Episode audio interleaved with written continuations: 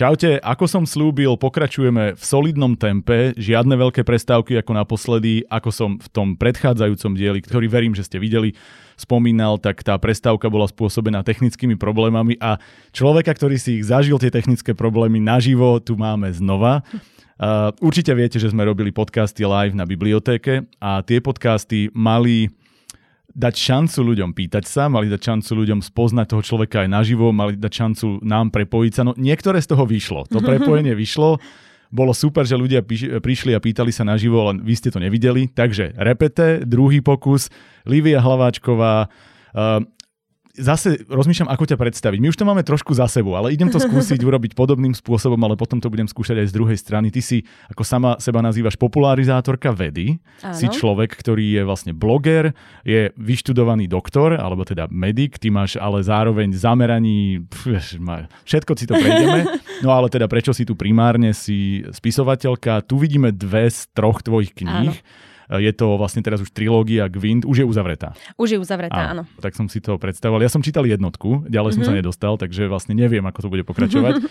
ale tá je vlastne pomerne čerstvo vonku, takže tá, tu, tu nemám. Áno, tá trojka vyšla iba tento rok, vlastne v 2022 v septembri. Mm, áno, áno, áno, tak to bolo, lebo keď som tieto knihy dostával, ešte vonku nebola, takže ja som ich dostal, viete to, máme takúto výhodu my, uh, ktorí sa snažíme fušovať do nejakého takéhoto mediálneho biznisu, ale nie, my sme ich samozrejme dostali pre vás, čiže to je rovno na úvod aj pripomienka, tieto knihy, okrem toho, že si môžete kúpiť Gwind knihy, tak môžete aj vyhrať u nás a o tom si povieme viac cez prestávky, uh, reklamné breaky a samozrejme, keď budete sledovať naše kanály. Poďme už na teba, lebo som mal extrémne dlhý bytočný úvod.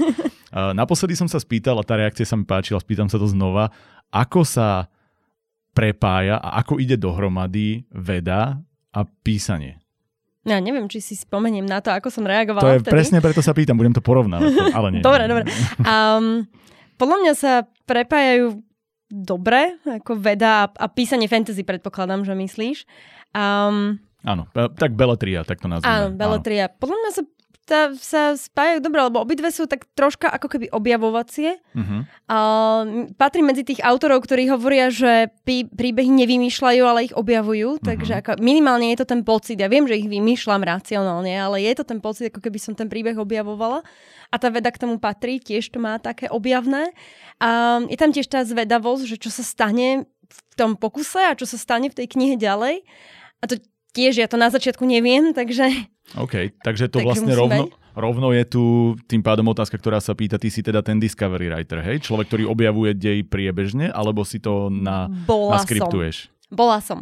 A Gwyn som tak napísala, že som ju, že som ju objavovala, objavovala, ako som písala, ale postupne aj mnohé poviedky tak vznikli a postupne, ako som sa vyvíjala v písaní, tak uh, som to prestala tak mať. Uh-huh. A teraz to objavujem, to objavovateľstvo si robím predtým s poznámkami na papieri, potom si naplánujem scény a už to písanie, už, už tam objavujem detaily, že už tam uh-huh. neobjavujem ano. celý ten príbeh, tam už objavujem iba detaily. Hej, tak to mám presne ja. Áno, že ja, ja som vždy bol úplne hotový z toho, ako človek môže napísať niečo, čo má nakoniec zmysel, keď to nevedel vopred. Ty, aj preto si sa možno zmenila v tomto, lebo si cítila, že je to oveľa náročnejšie? Alebo prečo tá zmena prišla? A tá zmena prišla hlavne preto, že potom som tú knihu musela prepisovať a prepisovať a prepisovať. Áno, áno, áno, jasné. Takže ono to je, ako, ono písanie nie je až tak o tom písaní, ako skôr, a to, to hovorí aj veľmi veľa kníh, ale skôr o tom, ako to potom človek zedituje, ako to človek mm-hmm. potom dá dohromady nakoniec ten text. A či už, či už to človek edituje nejako priebežne, ale následne, alebo nejakým spôsobom tomu musí dať tú formu. A keď som objavovala ten text pri tom písaní, tak potom som musela veľmi, veľmi veľa opravovať. Áno, to je, musí to byť veľmi bolestivý proces. Ja keď si uvedomím iba, že niečo dokonca needitujem priebežne, tak je to pre mňa extrémny boj, lebo ja som ale naozaj, že veľký úchyl na to, že ja nedokážem odísť od vety, pokiaľ mám pocit, že nie je super. Že ja vlastne neviem sa Aha. uvoľniť do toho stavu, že len píš a potom len edituj. Ja, ja idem a uvedomím si, oh, toto nie, tuto som použil podobné slova, hm, toto by sa dalo urobiť lepšie. Tuto. A ja sa vlastne veľmi zastavujem, ale potom veľmi často, čo už vyplujem, je skoro finálny je skoro výstup. Finál. Uh-huh. A ja vlastne neviem toto uvoľnenie nejak zo seba dostať. Čiže ja obdivujem aj to, že to dokážeš, ale potom ti nezávidím ten editujúci proces, lebo to musí byť brutál. A už som na to aj zvyknutá, dalo mm. by mhm. sa povedať, lebo ja píšem práve tým spôsobom, že môj, môj nejaký prvý náčrt je veľmi, veľmi hrubý. Mm-hmm. A koľkokrát aj keď, keď napríklad píšem a že mi počas toho nápad, mi nápadne, že a vlastne toto som tam nemala, toto by som mala do, prvej niekde kapitoly niečo iné a toto ešte nemusím zabudnúť opísať, alebo tuto potrebujem opísať nejaký nejakú miestnosť, do ktorej vošli, ale momentálne sa mi to nechce, tak si tam dám komentár a idem ďalej. Ty si, ty si môj vzor. Nauč ma, ako sa toto dá robiť. Ja keď si na toto prídem, ja sa vrátim a ja to napíšem v tej chvíli, lebo to sa nedá. Ja už proste mám pocit, že v tej chvíli sa to deje mne, vo mne, sa to musí aj dávať na papier. Mne, mne to je práve takto, je to pre mňa rýchle, je to lepšie, lebo ja potom vlastne mám šancu chytiť ten povestný flow. Áno, to je pravda. Áno. Ten, a... mám, ten mám problém chytať občas. No, tomu. tak ale ja ho v podstate mám pravidelne. Uh-huh že pre mňa je to pár, pár, pár vied a tým, že vlastne sa do toho textu vnorím, tak mám ho, mám ho veľa rýchlejšie a mám ho vlastne pomerne často, lebo si skrátka idem to svoje a keď mi niečo, niečo napadne, tak si tam poznámku a idem ďalej vôbec. Editujem zásadne, až keď mám napísaný celý text ale že úplne kompletne celý text. Mm-hmm. Pretože do, aj, keď som sa snažila aj priebežne editovať, sme mali také s jednou kamarátkou, ale to už bolo roky dozadu, sme sa snažili písať spolu jednu poviedku a ona je práve z tých, ktorí editujú mm-hmm, priebežne mm-hmm. a ja editujem vždy až na konci. A ja som zistila, že keď som to editovala priebežne, ja som sa na tom tak zasekala, že ja už som potom nevedela sa vrátiť a napojiť k tomu deju a nevedela som, že čo mám písať ďalej, že úplne Hej. som bola taká stratená, ja som, ja, mňa to zaseklo úplne. Ale ja si tak uvedomujem, že ono to pochádza asi z eh, toho, ako sme sa k písaniu dostali, alebo čo sme primárne odpísali. Keď píšeš pre televíziu niečo akože výsledné, čo už musí nejakým spôsobom znieť a hlavne keď 8 rokov komentuješ naživo šport a niečo, mm-hmm. kde mhm. vlastne tá veta musí byť čistá, keď ide von v hlave rovno musí ako keby mhm. vychádzať mm-hmm. z tých úst už použiteľná, tak ja tento filter mám problém vypnúť, ale veľmi, veľmi sa idem inšpirovať a idem to skúsiť, lebo ja mám presne to, že že vlastne pracujem formálne od začiatku a že tá technická práca s textom je ľahká, ale potom mám veľký problém dostať sa do toho flowu a ísť čisto po, po deji, po príbehu, potom po tej emócii. Že ja už vlastne, keď niečo píšem, si uvedomujem, ako túto potrebujem teraz, aby sa mi to napojilo s týmto a už hľadám od symboliky po neviem čo. A ono často mm-hmm. to funguje super, že naozaj vyjde niečo dobré, ale často sa mi potom tak nechce písať, lebo proste nemám to, že len to zo seba vygrcám. Ja mám zase presne opačný problém, že ako ja mám, ja mám v pohode dať dohromady ten dej, postaviť všetky tieto mm-hmm. veci, dať, to, dať toto, ale že ja potom, zno, potom znova idem, že ešte to editujem dokonca vlastne v dvoch vlnách. Uh-huh. Prvý edit je dať dohromady ten dej tak, aby potom spolu dával zmysel. Že pra, do, práve doplniť tie komentáre a všetky tieto veci, že nahrubo si to prečítať celé a zistiť, že či to spolu funguje. A potom ďalší je doľaďovanie vied. A to je pre mňa už také, že fú, ako, uh-huh. ja, ja som si všimla už aj dávnejšie, že niektorí spisovatelia majú takú väčšiu tendenciu, ja to volám, že kresliť obrazy slovami. Uh-huh. Že majú tú tendenciu tam až, až v tej, až takú až poéziu áno, v tej próze, áno, áno. že milujú to, to hranie sa s tými vetičkami a jazykom. A, a potom niekedy sa stáva, aspoň, aspoň som, som, som čítala aj také príbehy, ktoré vlastne tá príbehová časť alebo tá postavová časť bola veľmi slabá, že bol to krásny, mm-hmm. krásny text, že ako áno, nádherný text, ale vlastne o ničom. Mm-hmm. A ja mám väčšinou presný opak, že, že, mám, že ako je to o ničom, naozaj sa tam toho veľa väčšinou udeje, ale potom obča- tí, tí, takí tí jazykoví nadšenci mm. urobia, že to, to nie je také pekne naštilizované, takže... Ja, ja úplne ti rozumiem, ja som niekde medzi, že ja vlastne som veľmi... Uh, veľmi dávam dôraz na príbeh, že ja potrebujem myšlienku, ja potrebujem, čo z toho mi má výjsť pre mňa, pre toho čitateľa, e, človeka na druhej strane. Ale zároveň tá forma je veľmi dôležitá, lebo to je, to je to, čo ťa tým nesie a často aj dobrý príbeh, keď je napísaný nezaujímavo, tak proste pšt, ne, neviem sa cez to prekusnúť. Inak, e, ak máte pocit, že vás držíme neustále v napätí, je to tak, vy ste si mysleli, že už v našom podcaste viete, ako to funguje, že máme štruktúru, že úvod je o človeku, záver je potom o radách praktických, prd, my vás dokážeme stále zmiasť a deje sa to aj dnes. Nie je to úplne plánované a vlastne teraz je krásna ukážka toho, že keď sa bavíme druhýkrát, tak to robíme úplne inak, napriek ano. tomu, že tá štruktúra tu nejaká mala byť, pretože, a ty si to krásne povedala predtým, ako sme začali, že ty o sebe až tak veľmi rozprávať nechceš, že radšej o praktických radách. Ja som ti povedal, že budeme a pozri, ak si ma, si, si ma zmanipulovala do toho výborne. Takže my budeme dnes robiť asi taký priebežný uh, sústavný skok z časti 1 do časti 2 a budeme vás držať neustále v napätí. Čiže tu sme mali prvých pár rád alebo pohľadov do písania Lívie Hlaváčkovej, ale poďme aj k tebe. Poďme. Povedala povedala si, že sa prepája veľmi pekne veda a písanie práve v tom nejakom objavovaní. Už vieme, aký si typ spisovateľa, ale prečo vôbec vlastne veda? Uh, pre mňa aj veda aj medicína išli kvôli tomu, že ja som veľmi, veľmi zvedavá. Uh-huh. Ja som bola vždy veľmi zvedavá, že ako takéto klasické... Ja ako detsko si pamätám, že niekto hovoril, nebuď zvedavá, budeš skoro stará. Ja som tomu nikdy nerozumela, že prečo by mala byť zvedavosť nejaká zlá vlastnosť. Potom som... Ej, to, to je som... jedna z tých, akože neprehltni žuvačku, lebo sa ti zalepia čreva. To nám rozprávali za komunizmu, ja si to pamätám. Hej. Ale on to bolo vtipné, keď som sa potom tomu začala, nejak, v dospelosti som sa tomu začala venovať tej zvedavosti alebo pozerať sa na to, tak ono ešte svojho času existovalo aj iné slovo na všetečnosť v podstate. Ako, mm-hmm. a, mm-hmm. a že ono vlastne jedno teraz už v podstate máme zvedavosť na všetko, ale ono to, čo, to, čo pôvodne malo tu nebuď zvedavá, budeš skoro stará, malo pravdepodobne znamená taká tá zvedavosť o malichernostiach, alebo také tie klebety, také, takéto malomešťactvo. Ale jasné.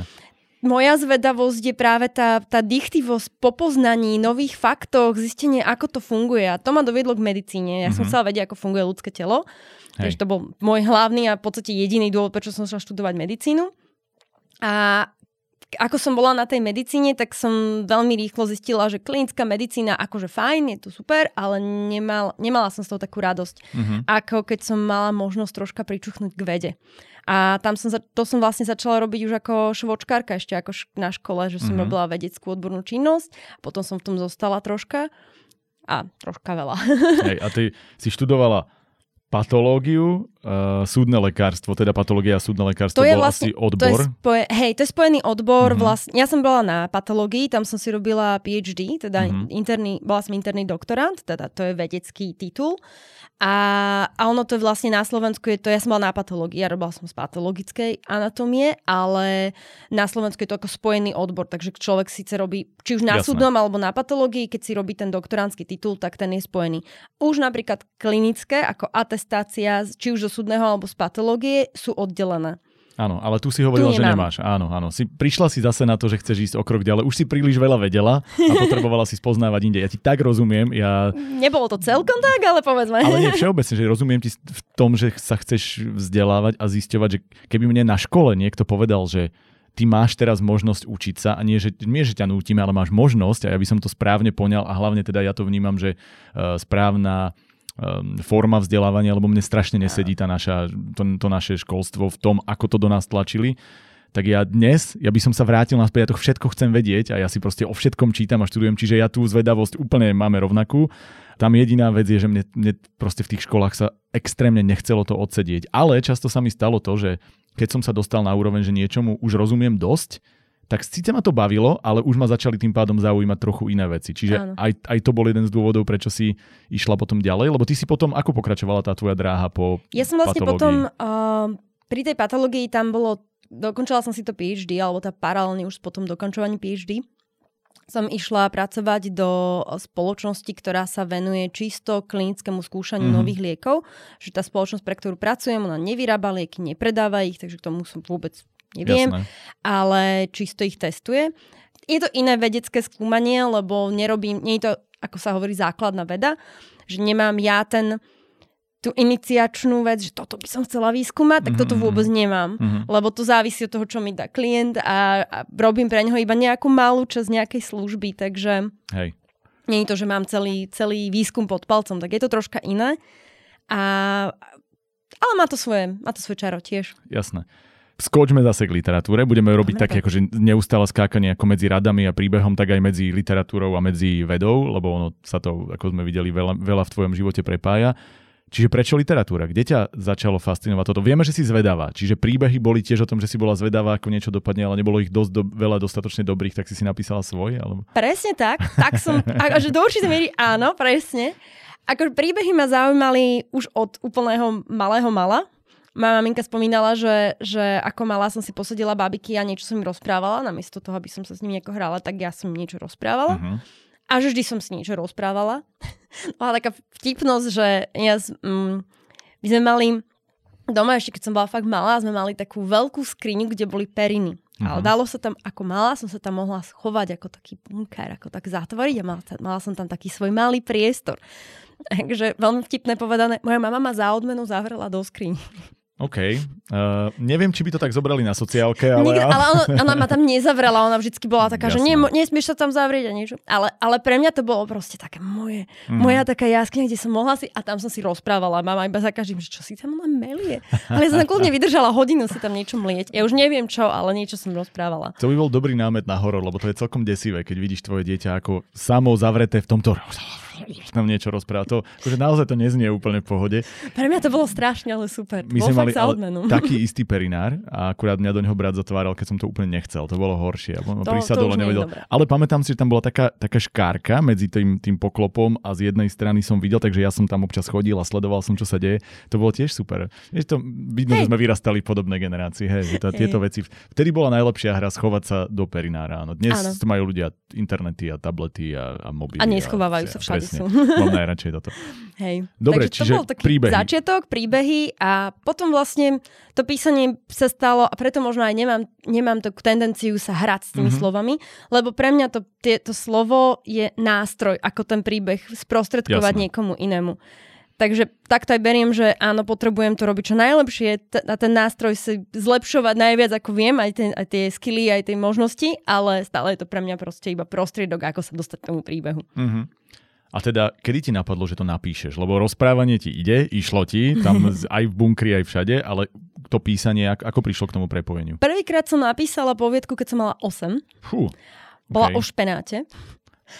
Ja som mala rada špenát. Ja som, bola, ja som je na jedálniach vychované dieťa, ktoré zjedlo prakticky všetko. Mm-hmm. A, alebo úplne všetko. Aj všetky tie veci, ktoré nikdy nemal rád. Hej. A toto bola poviedka, ani neviem, ako mi to napadlo, lebo som zrazu napísala poviedku o, o chalanovi, ktorý nemal rád ten špenát a niekomu tu vykydol na hlavu a niečo také, ako má to takým tým detským písaným mm-hmm. písmom o, popísané 3 a 4.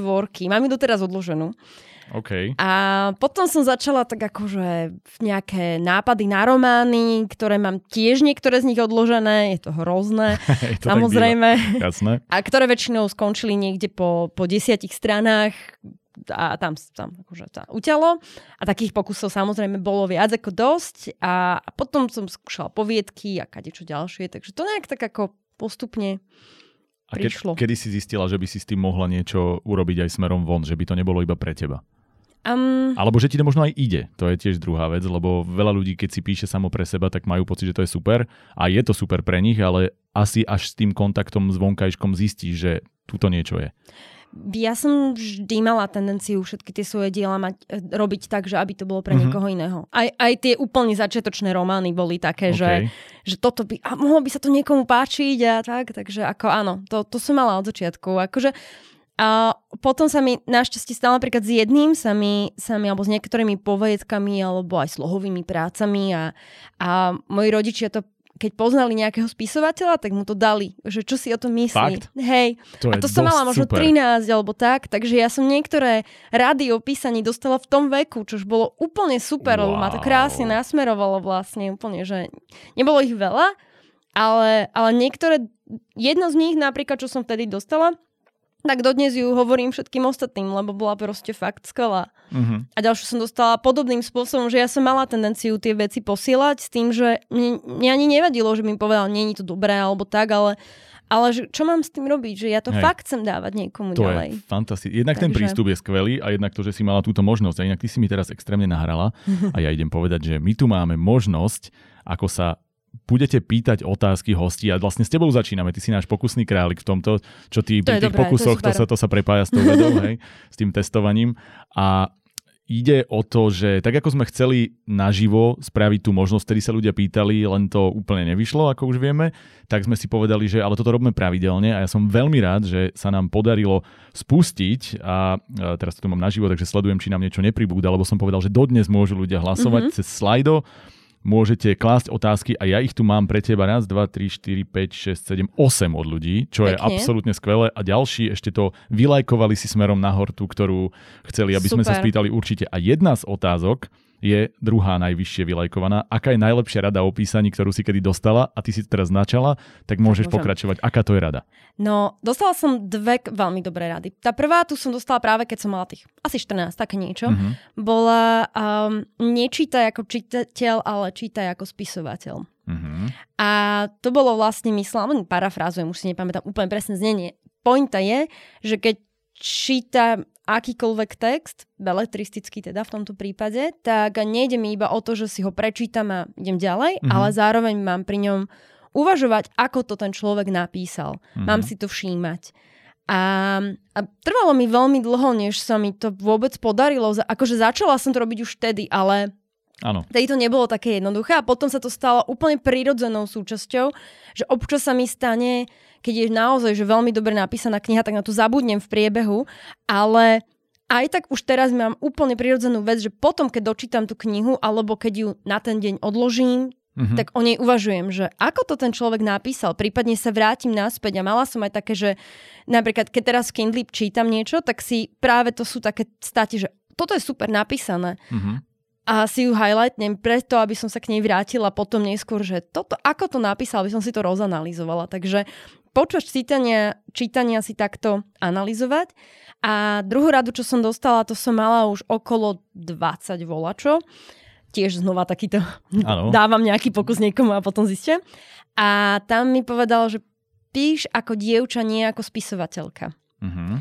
A to bolo vlastne, že veľmi veľa ľudí, najmä keď číta, a najmä mladých autorov, keď číta tie knihy a už niekoho má, najmä keď má niekoho veľmi rád a už, a už a číta vlastne taký ten už vypísaný rukopis, tak, mm. tak má tendenciu veľmi prirodzene používať ten typ zvratov, ten typ ano. vyjadrovania, až, taký, až je to také pouzerstvo. Mm-hmm. Nechcené väčšinou, ale tak je to troška také neprirodzené. Mm-hmm. Lebo to ten človek neutiahne. A v tom, v tom čase, keď ešte iba začína písať, a oveľa prirodzenejšie význie, keď to ten človek napíše tak, ako to je jemu prirodzené, mm-hmm. lebo mhm. vtedy to vie oveľa lepšie podať.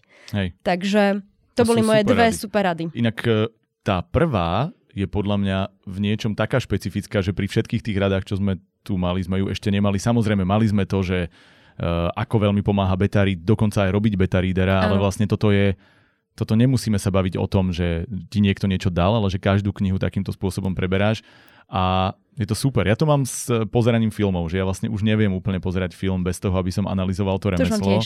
A to je, to je dosť problém, keď to z toho pohľadu režisera alebo teda producenta nejakým spôsobom sledujem a hovorím si vypni, ale to, čo si povedala, je úplná pravda, že keď je to veľmi dobré, tak to vypneš podvedome, lebo ťa to proste zhltne. A to sa mi stane raz za čas a úplne to žeriem, keď sa mi to stane. Presne. Ale tá druhá vec, ktorú si povedala, je pre mňa absolútne kľúčová, pretože vlastne ono to iba opakuje to, čo často sme hovorili aj v Martinu scéne fantázie, čo hovoríme ľuďom, že v momente, ako sa snažíš písať extrémne literárne, tak väčšinou tam pridávaš pozlátko nie dej, pozlátko nie atmosféru, pozlátko nie charakter a podobne. A to je to, že človek má tendenciu možno aj z načítaných zlých vecí, čo veľmi často sa stáva, že tie veci, ktoré sme dostávali v priebehu života, oni sú možno v niečom legendárne, alebo, alebo je to kvalitné dielo pre to konkrétne obdobie, lenže ten jazyk sa veľmi vyvíja. A my, keď si prečítaš niečo, čo už dnes nie je úplne... Takto už by sa dnes asi knihy, pokiaľ nepíšeš úmyselne z toho obdobia Áno. a podobne, nemali písať. A ľudia majú tendenciu robiť to stále. Alebo preklady. Keď veľa čítaš preklady, tak vidíš, že tie preklady sú robené často extrémne umelo. A ja to ja nemyslím to vzlom. A teraz stáva sa to, som analyzoval som 137 poviedok, tak ja sa k tomu stále vraciam. A, a tam to bolo o tom, že povedal by som, že 60 až 70% textov bolo priumelkovaných niečím, pretože takto sa predsa píše. A nie preto, že ja to takto chcem, pretože toto je priamy ťah na bránu, takto ja som napísal príbeh a je to super, že ty to hovoríš vlastne, vlastne ešte z toho iného uhlu pohľadu a že ti to niekto dal takto skoro, to je úplná pecka. Boli to veľmi dobré rady, tieto dve Hej. akože naozaj, že zostali. Potom som nazbierala kopec ďalších rád, ale toto boli také, ktoré, mm-hmm. ktoré som dostala pomerne skoro a, a a naozaj, že zarezonovali, že si ich mm-hmm. pamätám doteraz a doteraz, ako už ich si ich nemusím tak pripomínať, lebo už sú mi prirodzené, ale v tej dobe boli nad zlato. Jasné. Prejdeme aj ostatné otázky, ja ich budem tak priebežne zakomponovávať, aby to nebolo, že sekcia otázky a sekcia toto. E, povedz mi, ako si sa dostala teda k tomu, že si napísala Gwind, lebo z toho, čo viem, tak ty si to začala písať už v čase štúdia, uh-huh. čiže ty si študovala medicínu, uh-huh. kde sa veľa číta, veľa učí, väčšinou medici nemajú čas na nič a ty si popri tom napísala román, a teda trilógiu vlastne, lebo viem, že ty si ju v podstate napísala vtedy a teraz ju oprašuješ späť, nedá sa to tak áno. nazvať. Alebo áno. si ju oprašovala, čiže uh, jednak prečo v podstate Young Adult popri medicíne to akože toto vyzerá veľmi seriózne a toto je presný opak a prečo vlastne si v tom čase sa rozhodla, že ešte si ideš uberať z času písaním? No, um, hm. Ten príbeh Gwyn totiž to začal ešte na strednej. Á, OK. A tam som vlastne niekde, niekde okolo, pri konci strednej sa mi tak ako zjavila v hlave hrdinka, z ktorej sa neskôr stala Gwyn. A vlastne mala som to meno Gwyn, ono bolo na, ja som ho ja som neočakávala ani, že, ho, že ju niekedy napíšem, alebo že, že lebo som taká, že už som si ani neverila po mnohých mm. zlyhaných pokusoch mojich románov, že no dobre, to nikdy nenapíšem, takže mne sa to zapáčilo aj to meno, takže som chvíľku používala aj ako vlastný nick, takže to, takže ah, okay. to dá niekde nájsť v nejakých veľmi veľkých hlbokých archívoch internetu. Ale, takže tá, tá hrdinka vznikla veľmi dávno. Uh-huh. A, ale v podstate som nečakala, že niekedy to naozaj napíšem. A potom som bola Uh, to bolo leto, prázdniny, Mal som v nejakej brigáde, to bolo úplne super. Mala som tam zdvíhať telefóny, lebo som vedela po nemecky, po anglicky, takže ako nejaká takáto brigádka. A, a kým vlastne boli oni na, na dovolenke, tak aby nebola kancelária prázdna. A ich prvé, čo boli, no ste si knihy, tu nemáte veľmi čo robiť. OK. Perfektná brigada. Ale ja som potom už prečítala všetko, čo bolo v knižnici, čo ma bavilo že už som nemala, akože možno, že by som si mohla ponakupovať, ale akože to som až tak nerobila vtedy. Uh-huh. Takže ja som nemala čo čítať v jednom momente. Tak, a nemala som tam čo robiť, tak som začala písať. Uh-huh. A keď som začala písať, tak som iba tak písala, že neviem ani čo z toho bude a zrazu tam bola Gwent. Ale bola ešte ako, nie tá hotová hrdinka, ktorá sa mi zjavila v hlave, ale ako vystrašená mladá baba, z ktorej sa mala tá hrdinka vstať a ja som bola zvedavá, ako sa z nej Hej. tá hrdinka stane. Takže preto som to iba tak akože tvorila priebežne. Ale samozrejme som to nenapísala za to leto, um, ale písala som to vlastne až niekam do zimy, takže bol to tretí ročník, ak si dobre pamätám, keď som to písala. Vtedy som robila tú švočku, vtedy som sa robila si certifikát z angličtiny a študovala medicínu.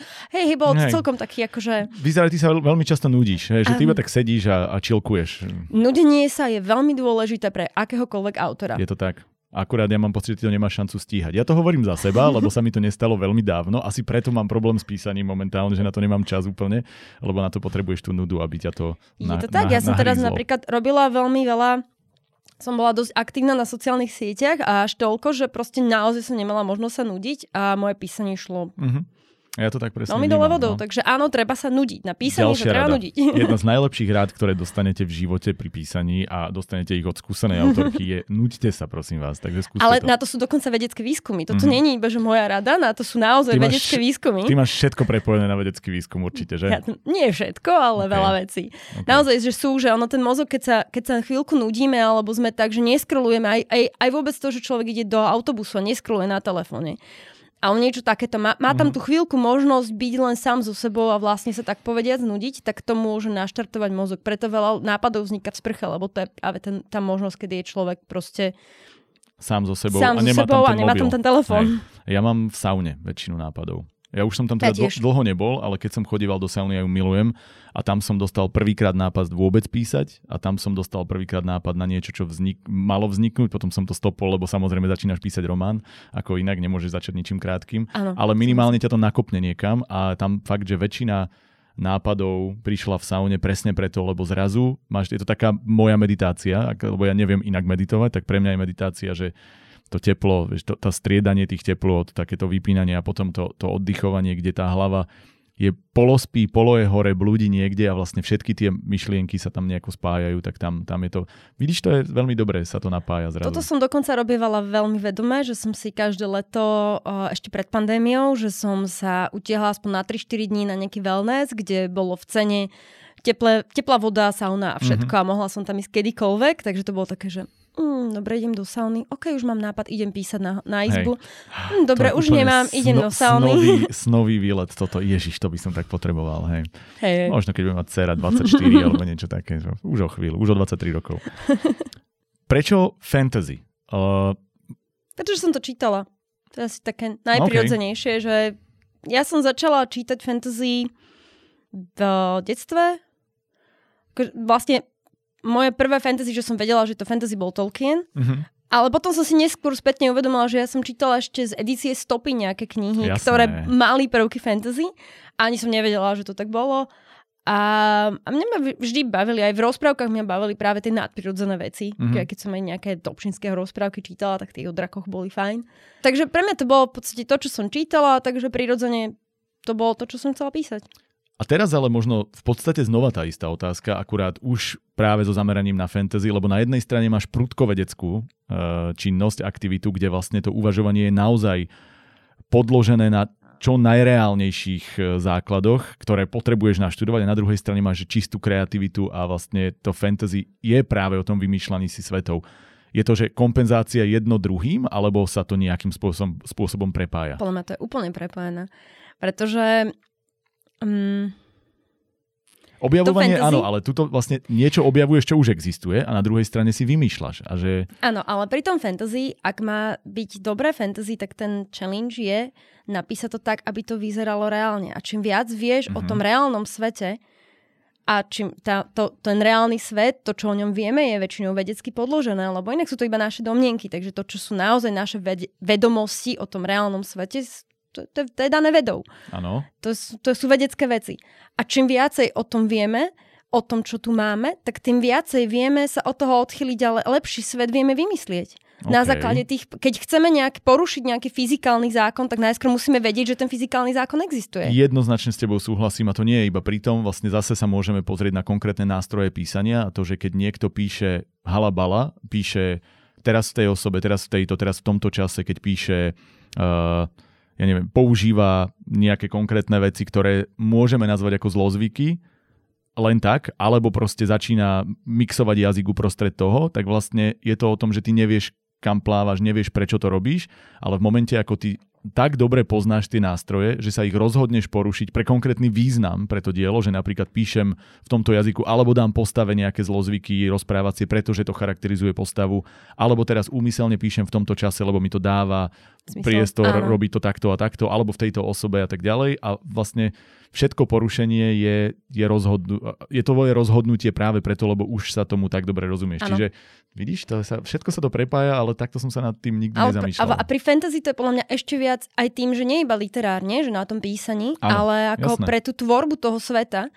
Keď, keď človek vie, že, že keď to zoberiem, teraz použijem to medicínske, lebo to mi je blízke, ano. ale keď, ako keď človek vie, že ako, akým spôsobom funguje nejaká anatómia, fyziológia alebo niečo podobné, tak, tak nebude vymýšľať tam nejaké hlúposti o tom, ako zachrániť alebo zabiť nejakú postavu, mm. akože urobiť to realisticky a keďže to vie, že ono to cítiť, keď ten autor neháda, ano. ale naozaj to má naštudované, aj keď, aj keď neurobí takú tú Niektorí autori majú tendenciu robiť taký infodump, že proste tam hodia, ja som si toto všetko naštudovala, teraz to tu potrebujete vedieť aj vy, ja to hrozne nemám rada.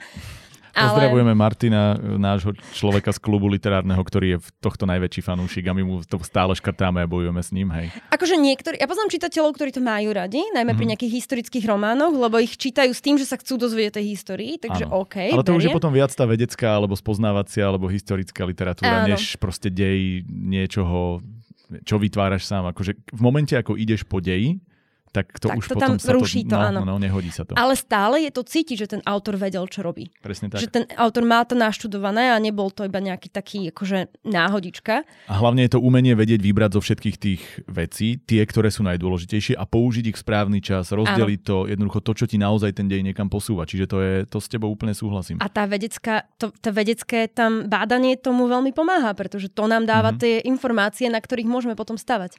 Je to tak a vlastne pravdepodobne ti aj veľmi pomáha patológia v tom, že ty keď zabíjaš niekoho v tom svojom fantasy, tak vieš presne ako, že? Rozhodne áno. som to mala aj dokonca pár prednášok na rôznych konoch. To bola okay. jedna, jedna, myslím, že to je prednáška, ktorú som najčastejšie opakovala, lebo väčšinou aj to bolo také, že ako prednášku chcete a toto bola zrovna ona, ako, ako zabiť literárnu postavu od hlavy, návod od hlavy až po pety. Uh-huh. A vždy som musela zdôrazňovať, že je to literárna postava. Áno. No. Čiže vieš to využívať aj z hľadiska toho, že popisuješ časti tela, popisuješ niečo, že, že snažíš sa použiť to takým spôsobom, aby tie tvoje vedomosti, to v čom si jedinečná, lebo toto máš asi málo ktorý autor hey, nie, nie uh, fantasy, young adult, akokoľvek to chceme nazvať, tak uh, má takéto vedomosti a schopnosti, čiže využívaš to, dávaš to do toho cieľa. Určite, určite, bez debaty. Ako um, vždy som napríklad opisovala bojové scény cez zranenia. Uh-huh. Že ne, nesústredím sa až na to, že aké tam robí, neviem, aké kroky, otočky, parády a neviem, aké všelijaké takéto šermiarské, šermiarské tieto výrazy, ale napíšem sekol, vlastne ani netuším, ako poriadne sekol, ale napíšem potom poriadne, opíšem tú ránu, ako mm-hmm. sa, kde bola, ako sa ťahala, ako, ako, čo tam robila, čo sa s ňou dialo ďalej. Takže mám to sústredené takýmto spôsobom. Ako je pravda, že odkedy som začala chodiť so šermiarom, tak aj moje bojové scény pri, pri, pri, pribudlo tam tie šermiarské veci a je to o dosť lepšie, ale, ale stále tam mám to zameranie cez, tie, cez, cez tú anatomiu, cez to zranenie, mm-hmm. cez to, mhm. čo sa deje tým postavám. Bo sa snažím nezabúdať na také veci, že najmä keď sa deje niečo 2-3 roky, tak by bolo asi divné, ak by postava nebola aspoň raz o dvakrát prechladnutá alebo niečo podobné. Takže aj to sa tam snažím dávať. Mm-hmm. Ale zároveň vedome nerobím až také veci, ktoré by sa tam reálne stali, že by tá postava pravdepodobne zomrela do, do nejakého mesiaca na nejaké kiahne, tak to akože to si uvedomujem, ale Jasné. Ne, nejdem si odpísať celý dej hneď v prvom, prvej kapitole. Ja som sa, akurát sa pozerám na otázky, ktoré nám prišli. Niektoré si inak vlastne už odpovedala, takže nebudem ich klásť znova. Napríklad to, že kto ti na, v začiatkoch ako beta reader najviac pomáhal, to asi boli, predpokladám, tí, tí uh, autory, ktorým sa tvoje diela podhodili. Či mala si aj iných beta readerov? Ale áno, mala som vlastne kamarátku, s ktorou sme boli spolu od základnej cez strednú. Uh-huh. Potom sme aj podobné odbory študovali na vysoké, doteraz sme kamarátky, takže tá je doteraz moja beta readerka uh-huh. a bola, bola vždy. Rodičia, samozrejme. On sa vždy hovorí, že rodičia nemajú, akože, že nie je to... Ale ja si to nemyslím. Ale si nemyslím. Mne to tiež pomáha. Hej, Hej. Lebo oni na jednej strane podporujú, ale na druhej strane majú tendenciu podľa mňa byť viac kritickí, lebo vidia, že hm, ja nechcem, aby tomu môjmu dieťaťu takáto blbosť išla do toho finálneho textu. Ja mám napríklad párkrát sa mi toto stalo. A moja mama je ešte aj dosť uh, ako to nazvať, nechcem nazvať gramarnáci, lebo to myslím v pozitívnom, ale že ona je veľmi dobrá na, na vychytávanie detajlov, takýchto aj jazykových, aj podobne, čiže toto je napríklad podľa mňa úplne super vec. To bol môj, môj otec na toto, ale potom ten potom pre, postupne prestal beta readovať a, a moja mamina bola vždy kritická, ale potom neskôr už to bolo také, že ako náhle som už dosiahla ako nejaký level, že už, už ten text není úplný bullshit, mm-hmm. ja, že, akože, že je to čítateľné, tak už potom nebola tam tá kritika. Ale zároveň ono, keď si človek uvedomuje, že od, možno od tých rodičov nedostane až takú, taký mm-hmm. typ kritiky, ako od úplne cudzieho človeka, tak ono aj to, že od toho rodiča dostane pochvalu, je vlastne hrozne príjemné. Jasné. A ja si myslím, že ono to je aj veľmi pekné v tom, že to v podstate dáva tým tvojim blízkym ľuďom priestor nazrieť do tvojho ja v istom zmysle do tvojho súkromia, do tvojich pocitov, bez toho, aby ste sa o tom museli rozprávať a je to podľa mňa prepájajúce, že ja mám pocit, že tie diela, keď sme sa potom rozprávali o tom prečo, čo a ako, ak, ak mali nejaké otázky, takže to bola vždy veľmi príjemná téma, lebo nie vždy sa ľahko otvárajú s blízkymi ľuďmi niektoré témy a možno sme do nich ani nešli, ale aspoň sme nejakým spôsobom zabrdli do pocitov a spoznávajú ťa ako človeka, tvoji blízki ľudia, čo je podľa mňa veľmi fajn. Toto som ja tak nemala, pretože väčšinou, väčšinu mojich vecí som až nepísala z nejakých osobných skúseností okay, alebo tak. Ale viem si predstaviť, že áno, to, keď niekto píše niečo Hej. toho typu, tak áno, toto vie tak celkom, celkom fungovať. Ja neviem písať bez toho, aby som si niečo terapeuticky vyriešil, takže to, je, to bude asi ten problém. Alebo ja, problém, tá situácia u mňa. Ja mám reálne iba dve také poviedky. Uh-huh. Zrovna tá, s ktorou som vyhrala cenu fantázie. OK. tak tam som si potrebovala vyriešiť, pochopiť jedného konkrétneho človeka. Som mm-hmm. potrebovala vyriešiť jeho, jeho konanie. Tak som si s ním tak ako, že tak som si ho tak dosadila do, do poviedky. Presne, a... presne tak, áno. To, to, to poznám. To hej. bolo to je veľmi, pre mňa je to veľmi zriedkavé, takže mm-hmm. toto až tak nerobím. Ale áno, je to aj o tom kontakte, že má, máte sa zrazu o niečom, čo rozprávať, alebo je to, je to také príjemné aj sociálne, takže... Hej. No dobre, ja sa spýtam ešte na jednu otázku, ktorá nie je zo slajda, aj keď máme tu naozaj veľmi, veľmi dobré otázky niektoré. A to preto, lebo si hovorila o tých bojových scénach. A mne mm-hmm. sa mhm. táto otázka od e, fanúšikov podcastu, od ľudí cez scénu fantázie, ku mne ako porodcovi a podobne veľmi často dostávala. Ja som moje rady nejaké dal, ale ako teda napísať, lebo ty ich píšeš dosť, ako napísať dobrú bojovú scénu podľa teba, hlavne v situácii, keď už teda si prepojila anatómiu a svoje patologické vedomosti s vedomostiami šermiarskými teraz, tak čo je ten výcud, ktorý si si z toho spravila, ako hovoríš, že zrazu to píšeš lepšie? Hmm. ja napríklad nemám rada, keď je, začnem, začnem asi tu, že nemám rada, keď je v knihách alebo ale vo filmoch, keď je tak povedať násilie pre násilie. Mm-hmm. Že je to samoučelné, že to vlastne nie je dôvod, aby tam niečo bolo. Aj v každom písaní, každá tá scéna má mať nejaký význam pre ten celkový dej alebo má má tam byť preto, aby sa ukázala postava, má tam byť preto, aby sa niekam dej posunul, aby sme mm-hmm. sa niečo dozvedeli emočné. Proste ten, ten boj, ak je tam samoučelný, len tak pre tú parádu, že teraz idem písať bojovú scénu, lebo sa mi chce, tak tak väčšinou to význie tak prázdno. Ono Takže, to má niečo vyriešiť. Veď ono ten, to má, niečo ono to má posunúť dej dopredu. Áno. Áno. Alebo ukázať tú postavu, tak. alebo niečo, niečo spraviť. A ak toto tam nie je, tak to je vlastne základ. No to musí k tomu mhm. nejako prísť, k tomu, k tomu boju. A už keď tam príde k tomu boju, tak potom závisí samozrejme od toho, že čo to je za bojová scéna. Ak dobíjam nejaké mesto, tak to bude niečo iné. Mm-hmm. A než keď, keď bojujú dvaja v nejakom súboji malom, potom tiež bude asi závisieť toho, že z akého pohľadu to robím. Ja Gwyn je písaná z tretej osoby. Áno. Ale a, a mám síce vždy dominantného nejakého rozprávača, ale bežne ich striedam. Takže môžem si dovoliť zmeniť rozprávač, že môžem si dovoliť dať napríklad, mám tam jednu takú bojovú scénu v dvojke, kedy tam mám jedného vlastne strážcu, z ktorého je to celý ten pohľad na ten nejaké dobíjanie nejakého mesta. Mm-hmm. Že on není bežný hrdina, on je tam na to, aby sme sa dívali na tú scénu mm-hmm. troška z iného pohľadu, že ono sa dá aj s týmto vyhrať, že najmä ak teda máte nejaké, akože máte nejaké rôznych, uh, rôznych, rôzne postavy, z ktorých sa môžete dívať. Ale naopak, ak to pozeráte iba z pohľadu toho prvého toho hrdinu, tak nemôžete teraz robiť nejaké tam kiksy a teraz sa dívať, že čo zrazu robí ten, ten druhý, alebo tak. Takže musí to byť iba na to jedno.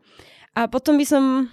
Hm, rada väčšinou na takéto akčné scény býva krátke vety, Presne, krátke odseky. Tempo tempo čo, čo najrychlejšie mm. to musí odsypať, takže žiadne zbytočné slova, žiadne zbytočné veci a vy potrebujete urobiť obraz toho, čo sa deje. Preto ak tam, ja osobne napríklad, keď používajú autory a, terminológiu typu prima, sekunda a, a, a tieto šermiarské výrazy, ja síce viem, čo to je, ale dlho som nevedela, mm. takže ja som si nevedela predstaviť, čo to má akože byť. Hlavne to píšeš pre bežného človeka, nepíšeš to pre fanúšika šermu alebo pre šermiara ako takého. Presne a tak. To je podľa mňa vždy čokoľvek čokoľvek píšeš, aj ty keď napríklad píšeš, a vlastne k tomu sa pomaličky dostávame zase, a, lebo to má, bude moja ďalšia otázka, keď píšeš vedecké texty, tak ich nepíšeš pre vedcov, ale píšeš ich pre ľudí, aby tej vede práve pochop- Áno, rozumeli, tak. pretože tí, ktorí jej rozumejú, to nepotrebujú čítať už od teba. Čiže to je presne to, že uh, áno, je to trošku iné, lebo toto má iný účel, ale v každom prípade ty chceš, aby sa táto literatúra, možno aby si oslovila tú, tú, tú fantasy tým bojom celým tým tvojim prostredím, týmto typom literatúry čo najviac ľudí a tým pádom nemôžeš selektovať, že, či, že to bude, ja si vyberám len vás, high society šermiarov a Hej. Presne tak. Akože treba aj na to dbať, lebo jasné. aj oni to budú čítať. Musí to byť správne tá áno. scéna zostavená. Jasné. Áno, presne tak. To je keď tam bude niečo, ne... áno, keď tam bude niečo nelogicky, takže tam sa zlepšili moje, moje scény, že, že som tam niečo spravila a priateľ potom si prečítala, že ja sa neviem predstaviť, čo tam urobil. Vyťahol nejaký meč a začal mi to tam... že... Dobre. Takže Áno, to vie veľmi, veľmi uh, pomôcť, keď si to človek nejak tak predstaví, prípadne ak má doma nie, niečo, čím si to vie naozaj predstaviť mm-hmm. a, a použiť to a potom sa dajú rôzne prístupy. Tým sa dá akože celkom slušne vyhrať, že nemusí to byť proste len taká tá rúbanica, že idem mm-hmm. stále a sekol. A hlavne, a toto mám z jedného a z jedného seriálu, ktorý bol o prostitútke. Mm-hmm. Secret Diary of a Call Girl. Mm-hmm.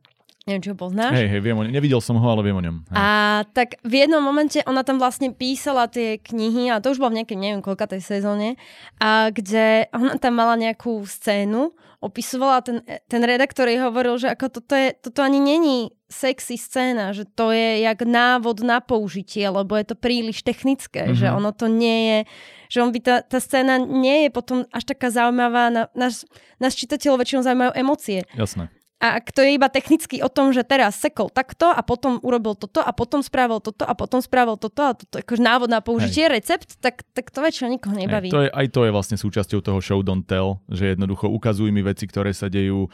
Ja hovorím, minule sme sa o tom bavili, že ešte krajšie mám pocit, že v tomto funguje, že feel, don't tell, lebo že jednoducho, že keď to precítiš a to funguje od hororu po všetko možné, že je podstatná je tá emócia, ktorá z toho vychádza, nie je to, že si mi povedala každé jedno slovo. Ale uh, myslím si, že tie návody, ktoré sú väčšinou, ktoré sa ľudia pýtajú, sú tie technické, čiže super tie veci okolo, ale pri tej technike ja naozaj mám pocit, že veľmi často ľudia idú do extrémne komplikovaných popisov niečoho, alebo že tú scénu robia viac efektnú ako efektívnu. Áno. A toto je niečo, čo podľa mňa v boji to, to musí byť efektívne. Ono, sa, ono podľa mňa je tam aj o tom, že veľa ľudí, keď niečo takéto píše, tak sa inšpiruje tým, čo vidia vo mm-hmm. filmoch. Mm. Vo filmoch Adina sú samé hovadiny, čo sa týka Hej, medicínskych jasné. vecí. To je prvá vec. Ale druhá, ono ten film funguje úplne inak ako ten literárny text, kde, kde my vidíme, čo sa deje a my to precíčeme možno aj bez toho, aby sme si to mhm. uvedomovali. Ak nám spravil, spravili tí filmári už nejaký vzťah s tou postavou, tak my sa bojíme, že on, jej sa niečo stane. Jasné.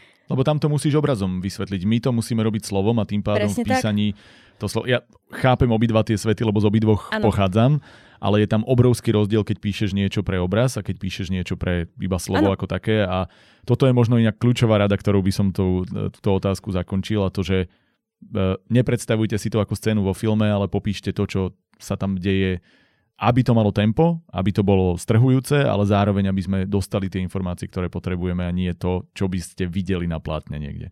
Alebo ja by som ešte tomu dodala, že ono by ste to možno aj videli, ale možno si už ani neuvedomuje, že to vidíte. Mm-hmm. Keď pauzneš scénu a ten herec sa nejak tvári, tak ty to vidíš, ale to treba opísať. Hej, hej, hej presne tak.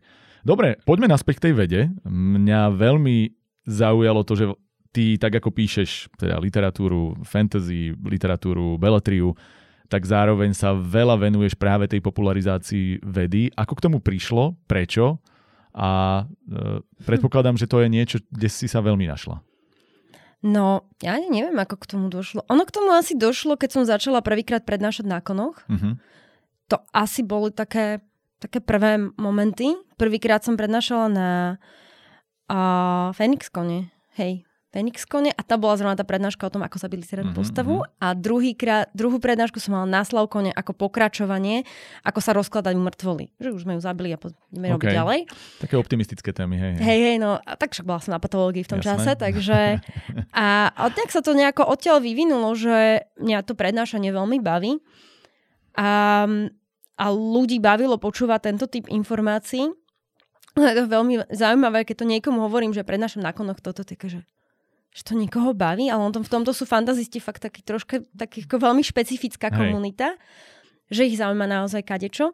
Takže odtiaľ to asi nejak tak išlo a potom vlastne, keď som vydala Gwent úplne prvýkrát, lebo ona vyšla v inom vydavateľstve prvýkrát, mm-hmm. A tak potom som bola taká, že dobre, že potrebujem nejakým spôsobom povedať ľuďom, že toto sa stalo, že vyšla mi kniha. Mm-hmm. Prečo by to ľudia mali vôbec vedieť? Tak som to nejak tak spojila, že som začala písať blogy na, na práve tie veci, čo som väčšinou prednášala, takže také tie popkultúrne skôr a potom neskôr som dávala aj iné témy. Vyvracala som nejaké mýty, hoaxy a podobne. Mm-hmm. A zároveň popri tom, keď sa mi podarilo, tak som spomenula, že a, a mimochodom viete o to, že ja mám aj fantasy knihu. Okay. takže, takže nejak tak to bolo takým účelom a za, potom neskôr už som vlastne koľkokrát písala tie blogy už iba pre tie blogy samotné, že, že, ma to, že som sa naučila, akým spôsobom to možno podať a postupne sa to vylepšovalo. Myslím, že dnes, dnešné moje nejaké staršie blogy, keď si zoberiem, tak už by som ich napísala samozrejme inak, aj pre ne to platí. Mm-hmm. Takže, takže tak nejak postupne to z toho vyšlo, že, že áno, že že ma to baví. A postupne ma začalo zaujímať aj to, že akým spôsobom podať túto tému lajkom. Že je to mm-hmm. tak mhm. ťažká téma, Jasne. že ako to urobiť, aby, aby to, a že tam bol ten challenge, že ako to spraviť. Že... Ako si hľadala tento jazyk? Alebo ma, mala si nejaký test uh, subject, na ktorom si to v robila? Hlave, hlave vždy moju mamu. Mm. Pretože ja mám aj v tomto absolútne ideál, lebo je zvedavá, mm-hmm. ju to zaujíma, ona to chce dozvedieť a robila mi to už keď som bola na medicíne, že sa ma pýtala na veci, že ako funguje ten šelest, akože čo je vlastne toto a toto, že ona sa vždy pýtala. Ale mama nevie po anglicky, takže musím sa automaticky prekladať. Mm-hmm. Nevie, nemá žiadne biologicky nejaké ladené vzdelanie a mama je umelkyňa, takže mm-hmm. úplne mimo a biológiu mala posledný na strednej, takže Jasne. veľmi dávno. To je absolútne ideál, pretože zaujímajú to, ale nemá k tomu ten, ten základ. Mm-hmm. Takže ja to musím naozaj dostať tak, aby že on to není text pre niekoho, koho to vlastne vôbec nezaujíma. Jasné. To je samozrejme, ale to, to sa nedá. Ale je to fakt text pre niekoho, ktorý chce to vedieť, je ochotný tomu venovať tú mentálnu kapacitu mm-hmm. a je to pre neho prispôsobené, aby tomu čo najlepšie rozumel.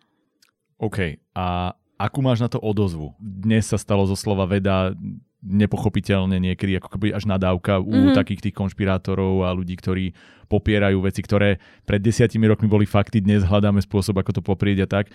Stáva sa ti aj, aj to, že ako keby musíš bojovať s týmto? Stáva, ale pre mňa až, až troška možno prekvapivo, stáva sa mi to pomerne málo. Mm-hmm. Ale mm, neviem, prečo to tak je. Akože stáva sa mi to, ale stáva sa mi to väčšinou pri článkoch, ktoré dostanú naozaj, že úplne že vlastný život, uletia si a zrazu pozerám, že kde sa to zobralo, že 200 tisíc čítaní alebo niečo mm-hmm. podobné, tak tam sa to stáva. Ale inak akože málo kedy. A neviem, či to je tým, že ja nemám tendenciu ako keby v tých textoch ísť do konfliktu. Mm-hmm. Že ono ten konflikt, ja viem, že ten konflikt by mi dal Jasné. viacej lajkov, zdieľania a všetkého, no, tak v tej médiá tak fungujú. Áno. Ale ja to úmyselne nerobím, že mm. ja mhm. nechcem robiť konflikt, ja nechcem ísť do, do toho, že a toto nemáte pravdu a toto robíte zle, ale snažím sa skôr edukovať ako keby, že dať tým ľuďom, tie, podať tie informácie tak, ako toto vás chcem, vám chcem podať tie informácie alebo vás naučiť nejaké, nejaké základné informácie, aby ste si vy potom vedeli sami povedať, čo mm. ďalej, alebo si to vedeli možno posúdiť alebo vám to posúdim teda ja, že ako to je, ale väčšinou fakt sa snažím voliť tie slova tak, aby neboli mm-hmm. konfliktné. Čo je dnes, eh, ja to veľmi oceňujem, pretože dnes v tej polarizovanej dobe mám pocit, že málo kto to tlmí, väčšinou to ľudia vyberú si stranu a, a snažia sa byť súčasťou bubliny a podľa mňa aj v tomto je práve super, že niečo takéto robíš, pokiaľ sa ti to darí robiť takýmto spôsobom, lebo uh, vlastne tie bubliny sa od seba tak vzdialili, že sa nepočúvajú principiálne a ak existuje niečo, čo na nich neútočí, ale zároveň vysvetľuje, tak je to možno vlastne eh, hľadanie takej tej šedej zóny medzi tým. Máš aj takéto skúsenosti z okolia, že ľudia, keď napíšeš popularizačný článok, že sa dozvedia, že im možno z dlhodobého hľadiska príde, že a vlastne to, toto, čo som čítaval, je blbosť a že ako keby si otvárajú tak mysel. Máš aj takéto skúsenosti? Tie komentáre, ktoré sa mi dostanú, alebo ten, ten feedback, ktorý sa mi dostane, je vždy skreslený tým, že nie všetci sú ochotní mi dať ten feedback. Jasné. A potom sa mi občas stane, že mi niekto napíše, o, ja mám hrozne rada tvoje blogy, neviem čo, a väčšinou povedzme, že tí ľudia sú už dávno presvedčení a mm-hmm. oni ich využívajú mm-hmm. ako argumentáciu pre iných. Ale to je tiež dobré. To mi, akože veľmi často, mi, toto sa mi naozaj stalo viackrát, že mm-hmm. povedali, že že môžeš mi prosím ťa napísať, alebo môžeš napísať niečo na túto tému, aby som ja mohol potom presvedčiť niekoho iného. Že ja na to nemám tie argumenty, Jasné. ty mi ich takto dáš. To je perfektné. Že oni s tým ďalej potom pracujú, takže ťažko mi ťažko pre mňa posúdiť, lebo neviem, koľko percent ľudí z tých, mm. ktorí vlastne čítajú moje texty, um, už dávno majú vytvorený nejaký Jasné. názor a vlastne si ho len nejako idú potvrdzovať alebo informačne to používajú. Mm-hmm. Že nemyslím si, že moje texty sú nejaké, že obracajú teraz niečie názory. To, to si nemyslím. Ale pri, toto je presne to, k čomu som mieril, lebo to je jedna z tých vecí, ktorá tomu podľa mňa výrazne prispieva, že ty to nepotrebuješ šíriť, ty potrebuješ dať náboje niekomu, kto má tú možnosť každodenne bojovať na tomto poli uh, proti nejakým konšpirátorom alebo niečo podobné. Možno. Ja sa to snažím vysvetliť, hej, hej, aby, aby ten človek vedel, lebo koľkokrát aj ľudia vedia možno nejaký základ, že áno, vedia, že to a to je hlúposť, alebo, že, alebo si povedia, dám, dám taký tiež príklad z vlastnej rodiny. Švagrina, ona tiež nemá ten, tento typ, toto nie je typ uh, zamerania vôbec, ale už som naučila, že keď je niekto ponúka nejaký super zázračný prípravok, mm. tak urobí, hm, čo si o tomto myslíš. Jasné. A ono toto koľkokrát stačí, že ten človek mm, začne vôbec urobiť, že počkať.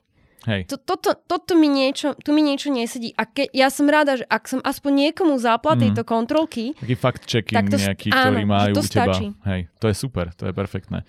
Dobre, dajme si tú prestávku a ja ti poviem, čo máme v našich prestávkach špecifické a snáď sa ti to bude páčiť. Myslím, že ťa vydesím už tým, že ti podávam niečo. No. Uh, ak si videla podcasty predtým, vieš, ak nie, tak máš prekvapenie. Píšeme. Píšeme tu preto, lebo chceme ukázať ľuďom, že sa dá písať a možno aj nedá písať, ale že minimálne treba skúšať písať. Mm-hmm. A aby nemuseli počúvať len moje kidy cez reklamný break bez toho, aby sa čosi zaujímavé dialo, tak e, ti dávam priestor vymyslieť niečo krátke a možno takto narýchlo. Teraz sa musíš vlastne autoeditovať automaticky pri, pri tom, ako, ako píšeš, tak si vyskúšaš aj ten môj pohľad na vec a skús napísať čokoľvek. Či to má byť básen, či to má byť e, mikropoviedka, niečo, čo je uzavreté. Takže skús proste nejaký príbeh, ktorý má ktorý nám niečo dá. Je to úplne na tebe. OK. Poď dávam ti koľko času len chceš. Dokonca sme tu mali človeka, ktorý povedal, že on si to chce dopisovať priebežne, takže kým ja som sa pýtal otázky alebo tak, tak on si, on si čarbal a na konci relácie e, povedal, ne, a nakoniec to bolo podľa mňa oveľa, oveľa dlhšie, ako väčšina to býva, pretože on si ten príbeh chcel dopracovať. Takže celý druhý e, diel alebo druhú časť podcastu využil na písanie. Ak sa tak rozhodneš, môžeš, ale podľa To mňa nie, by to to bolo nie. úplne. Dobre, ideš Dobre. na to. Ja idem na vás zase. Štandardne hovorievame o partneroch podcastu. Tí partneri aj nejakí ďalší navyše sa nám pomaličky zháňajú a ja som veľmi rád, že sa nám podarilo vlastne osloviť už len priamým používaním aplikácie niekoho, ktorý súhlasil s tým, že nám budú pomáhať aj nejakými väčšími nástrojmi a to je Slido, o ktorých sme už hovorili, čiže Vďaka slajdu sa môžete pýtať otázky. Dnes už počúvate otázky zo slajda a každú ďalšiu časť budete mať ďalšie a ďalšie možnosti na ďalších a ďalších hostí. Klásť im svoje vlastné otázky, prípadne si prelajkovávať tie otázky, ktoré sa vám páčia vyššie. A určite urobíme aj taký nejaký dlhodobý slide feed, alebo ako terminológiu ospravedlňujem sa v slide, úplne nepoznám, takže uh, urobíme nejaký samostatný pol alebo čokoľvek to je, kde môžete písať napríklad aj vaše tipy na hostí, ktorých by ste chceli, tipy na témy a my vám pomaličky budeme uh, určite sa snažiť prezradiť aj to, akým spôsobom uvažujeme smerom do budúcna z hľadiska podcastov. Už som niečo naznačil v minulom dieli, pracujeme na tom ďalej. Uh, je možné, že aj práve nejakými partnerstvami sa to ešte viac vyjasní, ale jedno je jasné, pokračujeme zase v tom tempe, by sme chceli každé dva týždne, takže rozhodne žiadne konce neprichádzajú, naopak jeden nádych pred ďalšou veľkou jazdou. No a určite môžeme odpromovať aspoň náš literárny klub, o ktorom sme hovorili v poslednom dieli, ak ste ho nevideli, určite si to pozrite, pretože ten diel bol, čo sa týka hostí, rekordný, čo sa týka zábavy, myslím si, že solidný a snáď aj nejaké tie informácie odo mňa, ktoré tam prišli, budú ako rady fungovať pre vás, ktorí sa snažíte písať. No a navyše spoznáte kopu skvelých ľudí, ktorí sa tam ukázali. No a je to stále pozvánka aj pre vás. Budeme dávať na sociálne siete, ktoré určite sledujte, aj e, informácie o tom, kedy sa náš literárny klub stretáva. Budeme sa snažiť, zatiaľ sa o tom iba bavíme, ale dostať potenciálne niekedy aj do iných regiónov, ale zatiaľ, keďže sme radi, že sa vôbec my dokážeme stretnúť v Bratislave, tak ten klub udržíme asi na takejto lokálnej úrovni a vy sa môžete pridať, či ste zblízka, zďaleka. Ak máte priestor pricestovať, určite príďte v tej časti, ak si ju pozriete, poslednej podcastu zistíte, čo robíme, ako to funguje, ako vám to môže pomôcť a budeme veľmi radi, keď vás čo najviac e, pri sebe privítame. No a posledný odkaz alebo nejaké mini promo, ktoré máme, okrem teda promluvy spoločnosti, ktorá nám zase dáva k dispozícii toto štúdio a pomáha nám kompletne s produkciou a postprodukciou podcastu, tak povedzme si, že kontakty na sociálne siete a na vlastne akýkoľvek spôsob kontaktu, ktorý chcete, je Instagram, aj ty môžeš písať, Facebook, aj ty môžeš písať, e-mail info.promovy.sk a tak ako vám určite urobíme ten slajdo priestor na to, aby ste kládli otázky, aby ste navrhovali témy a tak ďalej a tak ďalej. Možno aj nám napísali konkrétne nástroje, e, o ktorých by sme sa mohli baviť pri písaní a skúsime to nejakým spôsobom zahrnúť tak je to aj priestor samozrejme písať tým klasickým starým oldschoolovým spôsobom. Kamkoľvek napíšete, nestratí sa to. Ak som neodpovedal, bolo to skôr preto, že toho bolo v poslednom období dosť, ale teraz sa to celkom upokojuje, aspoň z hľadiska toho, že nachádzame nejaký komunikačný spôsob a tie vaše správy, či už vaše poviedky sa pomaličky dostávajú na zoznam a v novom roku myslím si, že to bude e, plnohodnotné, či už prepojenie z hľadiska tej vašej komunikácie ku nám, ale aj moje feedbacky ku vám a určite z toho spravíme či už nejaké súťaže, odmeňovanie, ale aj podcasty, verím, podľa vašej chuti. Naťahujem, už sa snažím, vidím, že píšeš, tak e, úmyselne ešte pridávam niečo. Ako si na tom?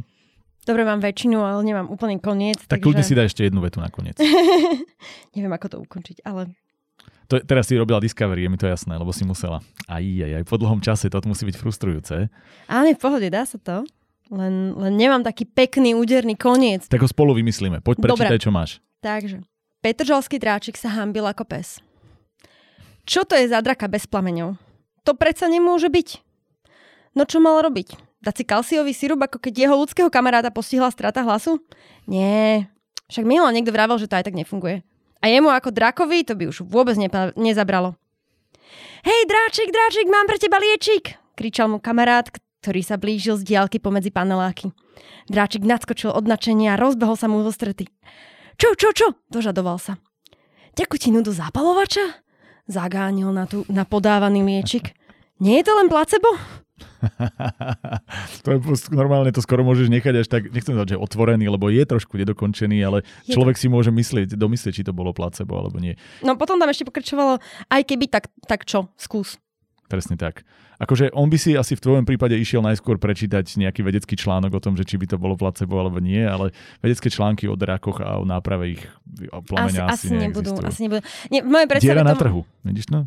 V mojej predstave to malo končiť tak, že on by si dal tú tekutinu zapalovača, škrtol by sa za, zapalkou alebo tak a bol by ten plameň a on by bol spokojný. Okay. Symptomatická liečba. to je podľa mňa úplne super. Ty si dokázala, akože okrem toho, že to bolo veľmi milé a vtipe si dokázala do toho napojiť ešte aj vedu a to je podľa mňa ukážka. Takže vidíte, dá sa písať napriek tomu, že uh, nebola tam úplne veľká istota, tak z toho vyšlo niečo super. Takže ďakujeme veľmi pekne.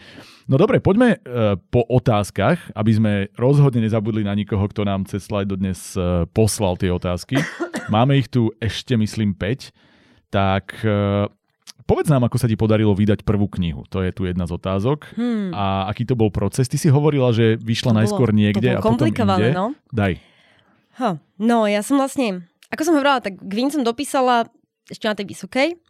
Potom som ju, ja som ju písala rukou inak. Fakt? Hej, bolo oh. to 18 A5-kových zošitov. Takže pre mňa ručné písanie nebol problém. Okay. Potom som to preťukávala a potom som a potom začalo prepisovanie. A niekde vždy v nejakých tých medzích stupňoch prepisovania som to niekomu poslala. Potom už uh, panovala také, taký uh, running joke niekde v Čechách, že ako, ak sa chcete spoznať s Liviou, odmietite jej knihu. Takže ako tých odmietnutí bolo naozaj dosť a mala som veľa dobrých kamarátov, ktorí mi odmietali tú knihu. Okay. Ale tak potom som sa na ňu už aj vykašľala. A medzi tým som vyhrala cenu fantázie a potom sa mi ozval vlastne, ozvadalo vydavateľstvo, že videli niekde nejakú informáciu, že mám nejakú knihu a že by si to prečítali. A potom povedali, že OK, že mi to vydajú. Tak to som opäť nadšená, šťastná, hrozne happy. A vlastne teda tu sa iba potvrdzuje to, čo nám povedali aj vydavatelia a v istom zmysle aj editori, aj keď z trošku iného uhlu pohľadu, že práve akákoľvek takáto cena alebo proste víťazstvo, úspech, že keď ty zrazu tvoje meno získava kredit, takže mení aj pohľad na prácu predtým, lebo jednoducho ty si jedna z tisíc, ktorá pošla, ale zrazu si tá jedna, ktorá vyhrala cenu fantázie. No k tomu ešte dodám, že ja som vlastne jedna z tých, ktorí mi odmietli tú knihu, povedala, že je to, do, je to dostatočne dobré na nejaké vydanie a musela mm-hmm. by sa s tým veľa pracovať, ale jej sa páčil ten príbeh a ona bola taká, že odmieta mi jednotku, ale chce vidieť, ako to pokračuje, že nech je pošlom dvojku. A, okay. Takže to bolo také akože mm. veľmi, také, taký mixed message doslova a ona bola taká, že keď som k nej prišla vtedy, sme sa stretli, tak ona bola, že, že či mám nejaké poviedky. Nič. Nejaké súťaže ja, ma to nenapadlo.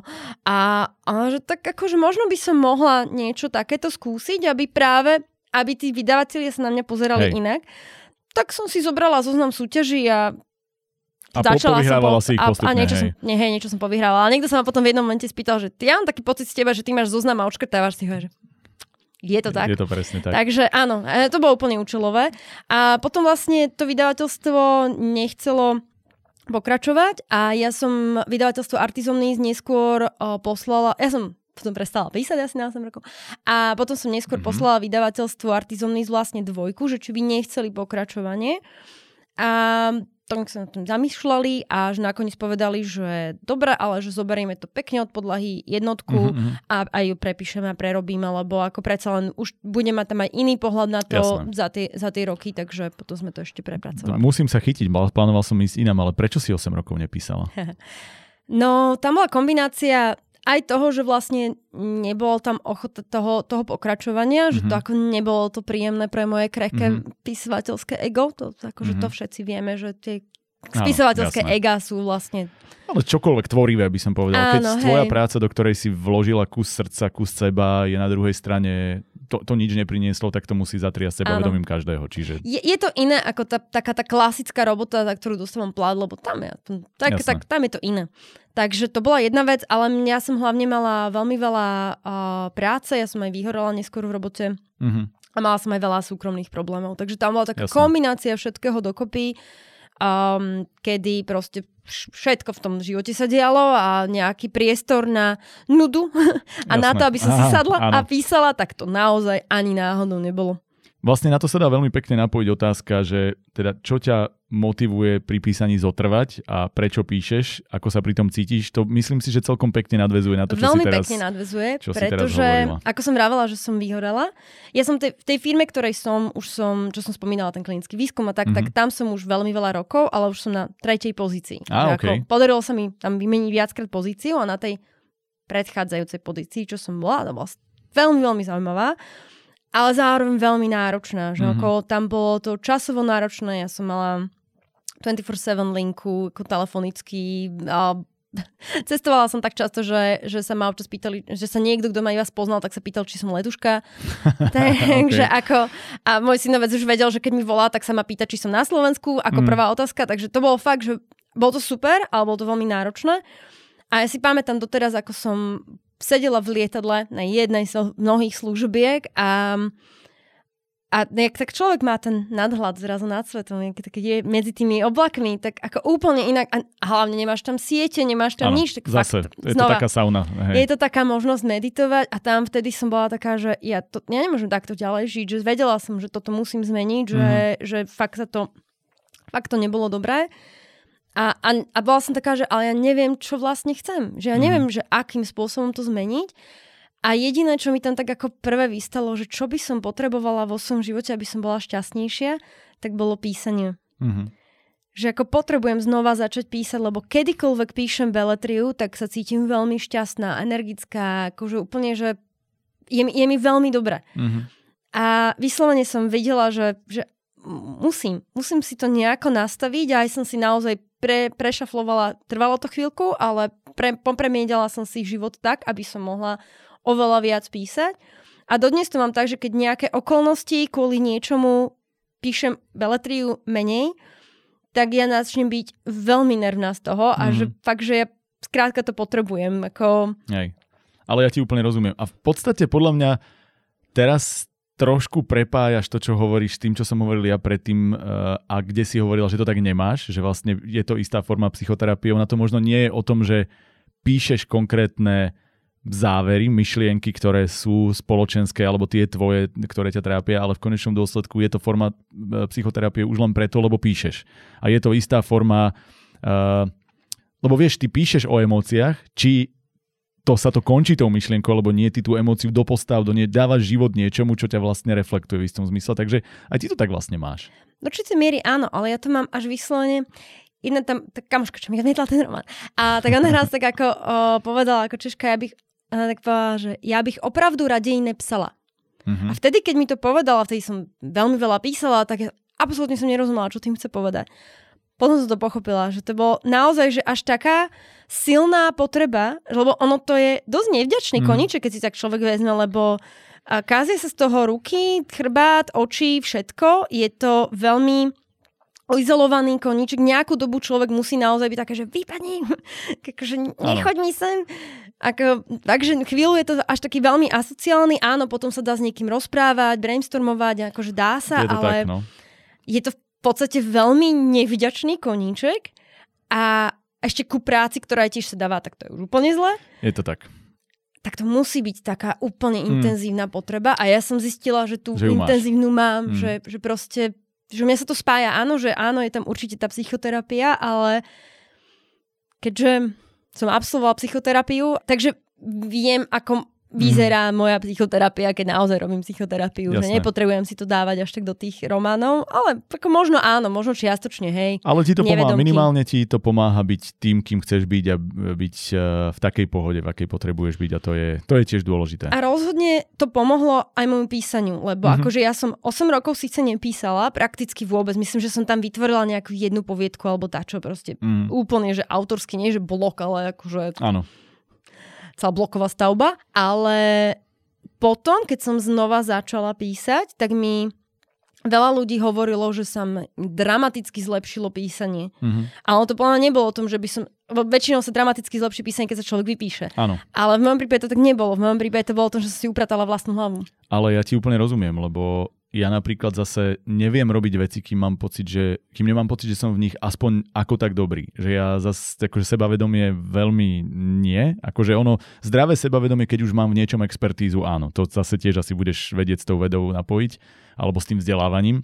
A presne to je to, že ja som napríklad potreboval e, alebo tak, že dostal som sa k písaniu až vtedy a cítil som, že môžem písať niečo vlastné tvorivé, keď som mal odpísané stovky a stovky hodín a článkov a, a reportáží a niečoho, kde vlastne sa stalo z písania pre mňa jedno z najprirodzenejších foriem vyjadrovania a vtedy som zistil, že tým písaním chcem urobiť niečo ďalšie. Ale že ono je to... Ja mám napríklad pocit, že kým veľa ľudí má výhodu tu, že si odpísalo niečo, tak zároveň už ako keby stratili taký ten, ten drive a často mám pocit, že sa zasekli v istej forme písania, ktorú si len tým písaním zdokonalujú. Ale ja som začal veľmi neskoro, keď už som mal pocit, ja som mal 33 rokov, keď som prvú vec dokončil mm-hmm. a uvedomil som si, že to remeslo som mal, len som to potreboval na to kreatívne prepojiť a že zrazu využitie niečoho, čo máš na myšlienky, ktoré máš v tej hlave oveľa viac upratané, že zrazu dávajú úplne iný nadhľad. Máš oveľa viac prečítané v živote, máš oveľa viac odžité,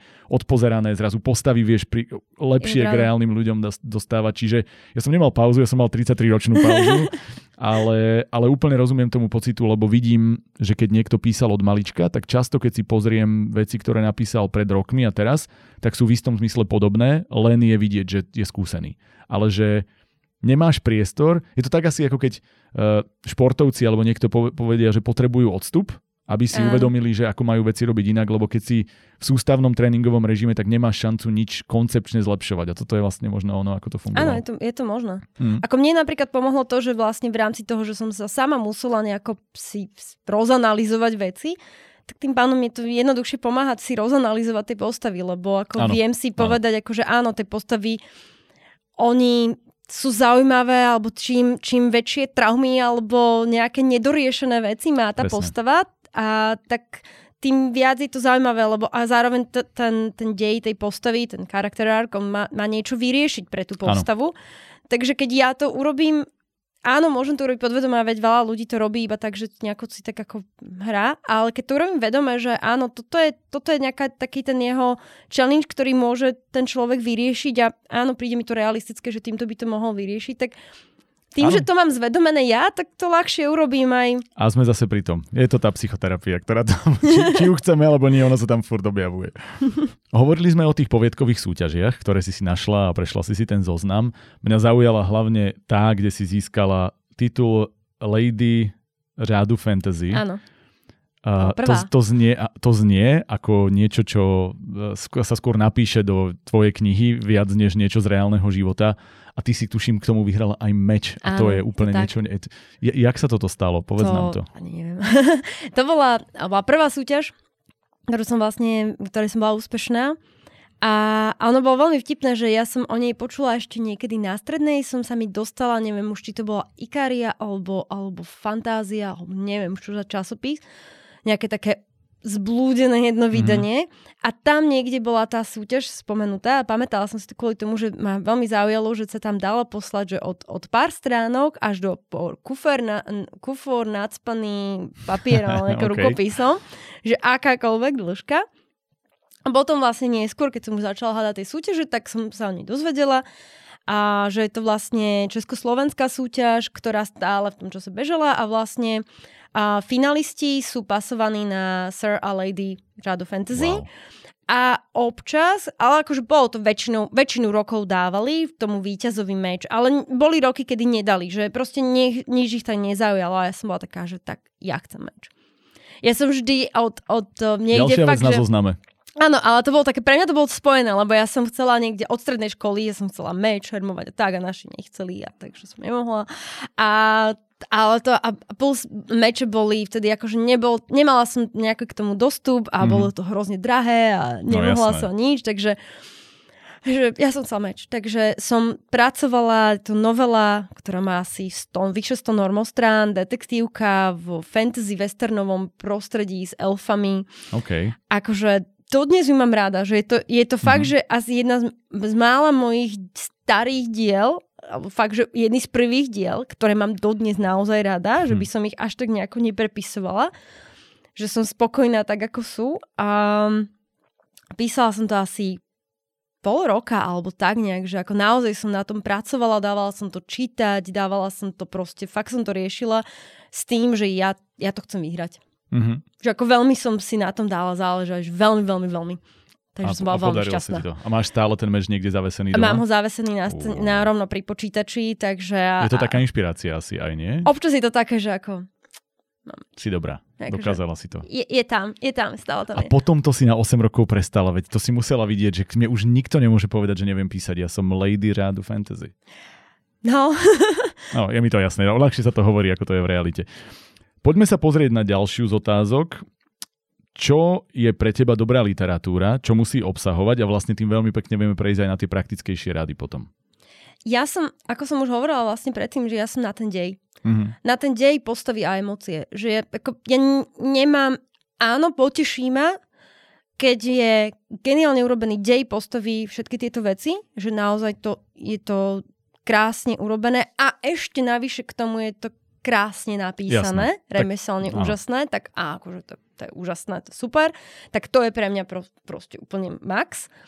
Ale viem odpustiť, že nie sú, že sú kostrbaté vety, ak je ten dej a tie postavy sú super. Ak mm. ma mhm. to vie potiahnuť, že, že áno, to, to, viem, to viem zobrať. Takže pre mňa Jasne. Pre mňa sú to hlavne tento typ, pre mňa sú to hlavne takéto knihy, ktoré majú. A pre, ak ide o fantasy, tak ja mám rada, keď je dobre domyslené uh, ten fantasy svet, alebo teda pravidla toho sveta, alebo aj keď je to, že, že používa sa tento svet, ale sú tam nejaké fantasy pravidla, tak ja mám rada, keď je cítiť, že to je dobre domyslené. Mm-hmm. Že vie ma veľmi iritovať, keď akože áno, je to super napísané, ale vidím, že ten autor vlastne nemá ten svoj vlastný svet a pravidla Jasné. toho sveta domyslené, tak to ma väčšinou irituje.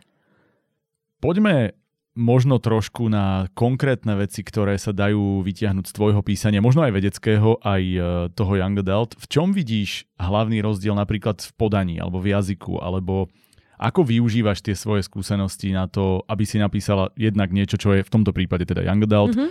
uh, ako ten jazyk musí znieť, aby to bolo dobre a potom naopak možno na čo si dávať pozor a ako to využívať v, tom, v tej vede. Ako pri tom Young Adult, ja som to nepísala s tým, že teraz chcem písať Young Adult. Bolo to v tom veku. Krátko, bolo to v tom veku a je to hrdinka v takom veku a je to aj ten typ príbehu, ale potom neskôr, keď som editovala, tak dávala som pozor na to, že mm, toto, aj editorka mala tam raz jeden taký komentár, že toto je možno troška zastaralejšie slovo pre súčasnú mladú generáciu, mm-hmm. že mm, dobrý point. Alebo naopak využívala som uh, často tým, že vlastne hrdinka je z tohto sveta, tak som tam dávala také veci, že, že uf, čo by bolo na Facebooku na Instagram alebo niečo podobné, že ako mm-hmm. je to prírodzené, že niečo tam takéto bude. Alebo sme mali, mali sme tam v jednu, jeden komentár v, myslím, že to bolo v dvojke, kde sme ošetrovali, nie v trojke, ošetrovali nejakých ranených. A editorka tam dala, že, že nemusíme ísť asi do takých detailov, že ako sa tam ošetruje nejaký človek a akože taký, ne, akože polohovali ho tam alebo nejak, niečo tohoto tam typu. Tam už sa tá lekárka ozývala? Hej, ako nepoužila som tento typ slova, ale niečo toho ano. typu sa tam dialo a, a editorka, že akože nemusíme to tam dávať, čak ako, ale väčšina mladých ľudí si to nevie predstaviť. Mm.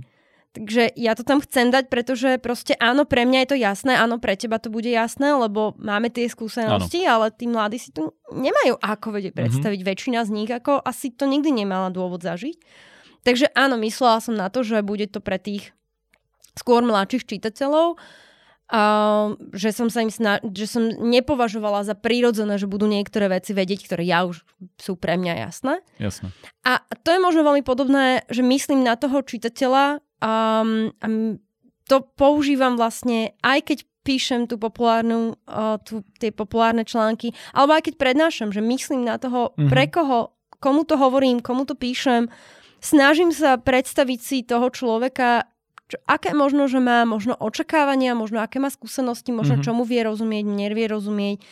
Takže to sa snažím čo najlepšie predstaviť, no to nejde 100%, ale čím bližšie sa tomu snažím priblížiť aj tým jazykom. Pri tej populárnej medicíne je to o tom, že nebudem používať latinské výrazy napríklad. Takže... Jasné. Tam si hovorila, že máš vlastne jasného uh, cieľového čitateľa mamu. Máš takéhoto cieľového čitateľa napríklad aj keď robíš takéto niečo v niekom mladom, kto ti, na kom si to testuješ? Vieš, že nemám. Uh-huh, OK. Vidíš, máš myšlienku na budúce? Nie, nie, akože aj, aj by som možno mala, ale akože mám takú ako predstavu, že komu, mm-hmm. ako by as, ako mal, ale nemám ich medzi beta čitateľmi. Jasné. Máš vlastne, vymýšľaš si postavu svojho čitateľa, tak ako si vymýšľaš postavu svojej V podstate áno. Knihe, hej, hej. Je, je to tak. Ale vieš si ju vizualizovať, lebo tých ľudí poznáš a vieš, ako uvažujú oveľa viac. Hej. No tak, a akože niekedy vyslovene napríklad ja na sociálnych sieťach, niekedy vyslovene ten typ, keď, keď píšem nejakým takým čitateľom, tak ja takých ľudí sa snažím odoberať, aby som mala možnosť Á, poznať, okay. že, že ako asi rozmýšľajú. To je zase ten výskum ešte aj v tomto. To je perfektné. Samozrejme, ja to vždy. to, je, to je super, ale to sú perfektné praktické rady, ako na to prísť. Ja som akurát hovoril minulo, že sledovať ľudí, e, všímať si, využívať to, ale toto je vlastne ďalší rozmer, kde tie sociálne siete sú aj dobré na niečo naozaj, ano. že vlastne máš ten dosah, ktorý normálne máš oveľa ťažší a vidíš ten jazyk. A je niečo, čomu sa musíš, keď hovoríš, že si prispôsobovala tú Gwind výrazne tomu, aby to bolo jazykovo a možno aj celkovo napísané tak, že to sedí tej mladšej e, vekovej skupine, je niečo, čomu sa treba vyvarovať? Ja neviem, že keď píšeš takúto uh, young adult literatúru, tak potrebuješ, ja neviem, zdávať si pozor na jazyk, aby to bolo menej vulgárne, aby to bolo... Nie, nemáš Nemyslím niečo také... Si, akože takto, ja som sa to nesnažila mm. robiť a nemyslím si, že by som nejako veľmi to prispôsobovala, ale skôr také, že občas mi to nápadlo, že keď, keď, sme, keď som mala pocit, že na, naozaj ulietávam. Ja napríklad nemám uh, v tejto knihe žiadne explicitné sexuálne scény. Alebo ďalšia vec, áno. Ale to je aj o tom, že ja ich fakt nechcem písať. Ja mm-hmm. som to mhm. písala raz, keď som písala fanfikciu. A tak málo kto vie, že Harry Potter fanfikcia je, je väčšinou sama erotika a sex, ale okay. je. mm, OK. A, a ty si, a aké postavy to u teba boli? U mňa to bol Snape. OK. Najčastejšie, hej. Uh, väčšinou, ja keď som písala, tak, uh, tak väčšinou to bola vymyslené postavy, mm-hmm. že som tam vymyslela nejakú inú postavu, ale najčastejšie, najčastejší pár je s Hermionou samozrejme. Okay. Alebo býval v tom čase, kedy som čítala a písala fanfikciu, čo bolo dávno. Lebo uh, ona vtedy, uh, keď som ju čítala a písala, tak vtedy bola vydaná peťka a čakalo sa na šesku. Mm-hmm. A ako tam bol ten gap, že už tie, už tie postavy boli v puberte, že už sa s nimi dalo Jasné. robiť nejak, nejaké a hlavne srandy. s sa už narábalo, už tam bolo ano. vidno, že tam tá, tá, tá láska a to, to fyzické už do toho vstupuje. Presne tak, takže tam, tam, sa, tam sa ľudia proste s tým hrali, kým čakali na, na to, čo bude ďalej. Hej. Takže, a ja som potom po, po šeske vlastne, keď som si prečítala šesku, tak už som tak ako, že už som menej čítala hej, tú fanfikciu, aj menej písala. No ale každopádne vtedy som si vyskúšala napísať sexuálnu scénu a zistila som, že mne to fakt nejde. Mm-hmm. Ja na to nemám slovník. Pred, mm-hmm. Alebo teda príde mi, že neviem nájsť ten slovník, pretože buď mi to prišlo celé, buď som mala iba medicínske výrazy, alebo to strašne presladené. Divné. Návod, hej, to bol tiež. Ja, že nevedela som to napísať, takže ja mám iba také akože zľahké náznaky mm-hmm. v tej knihe, ale zase napríklad bojové scény, tak nemám problém opísať do absolútnych podrobností. Hej. A nadávky som dávala a nadávky ja všeobecne mám rada, ak sa nehodia do toho textu, že to nie je tak pozicionálny text, mm. neviem, že...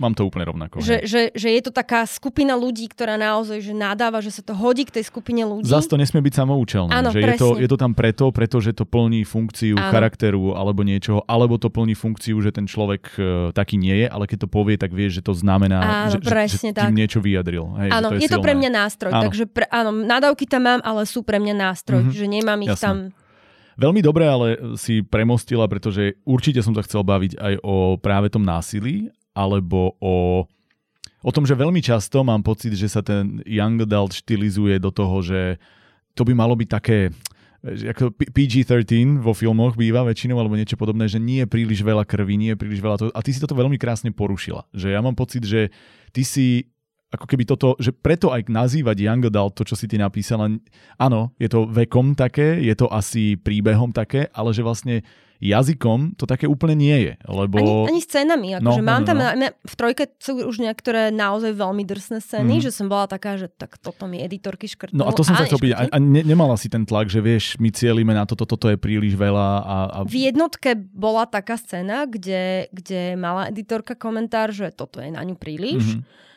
A že dobre, ako uznala som to, v tej scéne to bolo také, že že viem, prečo to tam bolo, ale dobre, ako uznala som, že to tam vyznievalo nepatrične. A preto som bola aj taká, že hm, oni mi to v trojke škrtnú, ale v trojke som ja som síce tam dala naozaj že veľmi drsné scény a aj niektorí čitatelia hovorili, že akože fú, že nebolo im všetko jedno, ale snažila som sa ich spraviť tak, aby znova neboli samoučelné a oni, na, že tam, tam tá drsnosť v tej scéne, alebo to, čo som tam spravila, tak malo veľmi veľký vplyv na to, čo sa dialo ďalej. Že mm-hmm. ako ľudia to... Tak ako v podstate, keď si človek náhodou, podľa mňa, keď si prečítaš staré rozprávky, že Dobšinského rozprávky, to je drastická no. literatúra, no. ako to už ľudia aj zabudli, že tá, tie staré rozprávky boli brutálne. Mm-hmm ale keď si ich zoberieš, tak ona, tá brutalita je v tej rozprávke priamo tým, ako to je podaná, ona je odsúdená. Áno. Ona je napísaná, toto je odsúdenia hodné, toto nie je normálne, že my, my mm. nechceme, aby ste sa takto drasticky správali, že to robí ten zlý. Áno. A mňa to robia tí zlí väčšinou, že keď sú niekto tam veľmi drastický, tak, tak je niekto zlý, alebo proste áno, mám tam nájomných hrdinov, ktorí, nájomných vrahov, ktorí sú hrdinovia, takže sú aj troška také ako keby romantizovaní, mm-hmm. ale zároveň je tam veľmi veľa postáv a veľmi veľa situácií, ktoré ich odsudzujú. Takže nie je to, že úplne, že áno, je to normálka pohoda, ale práve, že je tam mm-hmm. ukázané, že on to nie je normálne, on to nie je dobré. Takže... Hej, a toto je možno ďalšia vec, o ktorej by sme sa mohli baviť, a to sú postavy, uh, pretože ja sa priznám, že ja už som veľmi chorý z dvojrozmerných postav, že štilizovanie dobro versus zlo. Že áno, taká postava je dôležitá, keď je to zase z nejakého dôvodu, že tento človek je takýto preto, že tým chceš niečo povedať, ale oveľa viac funguje tak ako to polarizovanie v spoločnosti úplne nemusím, že čierne a biele, tak v tých knihách alebo v akomkoľvek umení každý sme zmes všetkého a že ja mám pocit, že aj toto je tak vint, že vlastne nikto tam nie je, že pozitívny hrdina iba, alebo že iba jedno, jednoduchý uh, dobrák, záporák a podobne, že vlastne aj s týmto sa celkom hráš a ako napísať dobrý charakter v tomto zmysle? No... čím, čo, čo pre teba robí dobrý charakter? No, tu budem asi vychádzať z toho, čo som si sama naštudovala. No, jasné, OK. Neviem, uh, uh, môžem ako jeden z veľmi praktických typov, ak niekto je v OK s angličtinou, tak na uh, Udemy sú kurzy písania, ktoré majú koľkokrát, že 4-8 hodín. Mm-hmm. Uh, niektoré sú vynikajúco spracované. A keď to chytíte v akcii, tak akože normálne stoja, že aj 100 eur alebo tak, ale väčšinou sú nejaké akcie, takže to viete dostať za 10 eur a mať celoživotný prístup. Mm-hmm. Absolútne odporúčam. A bolo tam aj viacero dobrých kurzov práve na, ktoré opisovali aj, že akým spôsobom vlastne vystavať ten charakter. Takže odtedy uh, vyťahujem vyslovene, že doslova takú psychológiu toho charakteru, že aké mal nejakú, ako mal nejakú traumu alebo niečo, čo sa mu stalo, prečo, čo, čo si potrebuje vyriešiť, čo, čo je to, čo chcem vyriešiť. A potom tiež, že to, čo chce a to, čo potrebuje, nie je to isté. Mm-hmm. Že to, čo chce ten hrdina, ten, čo si myslí, že by ho, mu, ho privedie k tomu na, ultimátnemu šťastiu, tak nie je nutne to isté, ako mm. naozaj potrebuje. To viem ja ako autor, čo potrebuje. A čitateľ to možno tuší a ten hrdina sa to má dozvedieť úplne na konci, lebo a, to je to práve, a, čo dokončí. A práve ten nesúlad je na, často na tomto zaujímavé. Áno, presne tak, že to je vlastne ten... Kon- a všet, celá kniha má byť o konfliktoch, aj keď ten konflikt, ja, ja konflikty neznášam, ale tam si ich užívam. A, ale keď ten konflikt je iba malý, aj môže byť iba v tom, že že ten hrdina chce chce byť, ja neviem, majstrom sveta, alebo myslí si, že chce byť, alebo chce byť influencer, chce byť proste úplne super, ale zároveň neznáša popularitu. Mm. Napríklad, že, ako, že zároveň vlastne zistím, že nechce, nechce byť influencer, vlastne niečo iné. Akože časom, že taký malý konfliktík ako keby mm-hmm. robí, robí, ktorý je aj vnútorný aj, a robí ten charakter taký zaujímavejší, že keď, keď aj má niečo, nemusí to byť iba, že, že teraz robí niečo vyslovene dobré a vyslovene zlé, akože tie, to, že niečo je dobré alebo zlé, je aj tak subjektívne hodnotenie nás všetkých, lebo keď nejak, urobí nejakú činnosť, tak tá je vo svojej vo svojom princípe je neutrálna. Mm-hmm. Čokoľvek, čo spravím, je vlastne a. úplne neutrálne. Ono tomu dáme my svojim postojom, a. dáme nejakú, nejakú charakteristiku. A ten človek, ktorý to robí, tak má nejakú motiváciu to spraviť. Možno, že pre ňoho je to neutrálne, možno pre ňoho je to dobré, že on to myslí možno dobré, možno, možno lahostajný voči tomu výsledku, ale akože málo kto je vyslený, že ja chcem byť veľký zloduch. To, to je v rozprávkach, akože hej, hej, hej. do rozprávky sa to hodí. Tak s týmto sa dá celkom dobre pohrať že urobiť si tie charakteristiky toho, že čo, ten, čo tým človek možno prešiel, čo vlastne chce, čo potrebuje a čo sa musí naučiť. Málo ktoré postavy sú si vedomé všetkých týchto vecí, že oni to nerobia vedome. Ano. Tak ako ľudia bežní, tak to nerobíme vedome, ale my ako čitatelia to sledujeme. Že ako to nás zaujíma, kedy na to príde. Hej. Že ako kedy sa dozvie, že vlastne tam je on si ten... My vidíme, že my to vieme koľkokrát, ale ten hrdina ešte nie. Jasné. Ale to musí prísť. Skvelé. Poďme po posledných otázkach, ktoré tu máme. Jedna, na to sme sa, z hodov okolností som sa na to pýtala, bavili sme sa, takže to môžeš iba veľmi rýchlo vybaviť, že či píšeš aj poéziu. A, uh, nie. a všeobecne lirickejšie veci, nie. Mm-mm. Nemáš k ním vzťah. Ešte tak lirický opis. To, to bolo mm-hmm. že to si to, to ma celkom baví občas, ale, ale to je asi tak všetko. Hej. Alebo okay. teda lirizovaný opis. Tak. Čo bola pre teba najväčšia výzva v písaní do posiel? Začať znova písať napríklad? Mm, myslel som si, že to povieš. Asi to. Mm. Asi to je taká najväčšia. OK. No a posledná otázka, ktorú tu máme, je, to bola vlastne najviac lajkovaná otázka, ale nechal som ju nakoniec umyselne. Či máš nejakú rutinu e, zabehnutú v písaní? Či ano. píšeš každý deň trochu, alebo píšeš len vtedy, keď cítiš potrebu dostať nieč, niečo zo seba von. Ako to máš? No, o, mám rutinu, keď píšem. Teraz, pravím, teraz som chvíľku nepísala, takže už, začnem, už za chvíľku začnem reorganizovať zase život, lebo áno, musím písať. Jasné.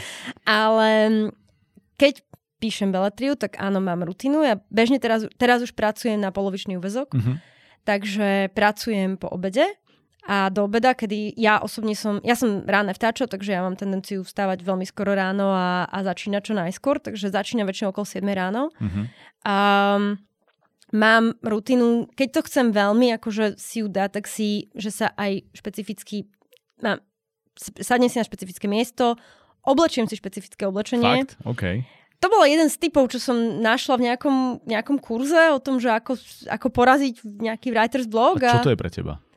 A mám také jedno písacie tričko. Že... Akože konkrétne tričko? Konkrétne nie, že tričko. Á, okay. Nie, že vyslovene, že mám konkrétne tričko, ktoré, ktoré si proste obliekam na písanie. Idea t-shirt.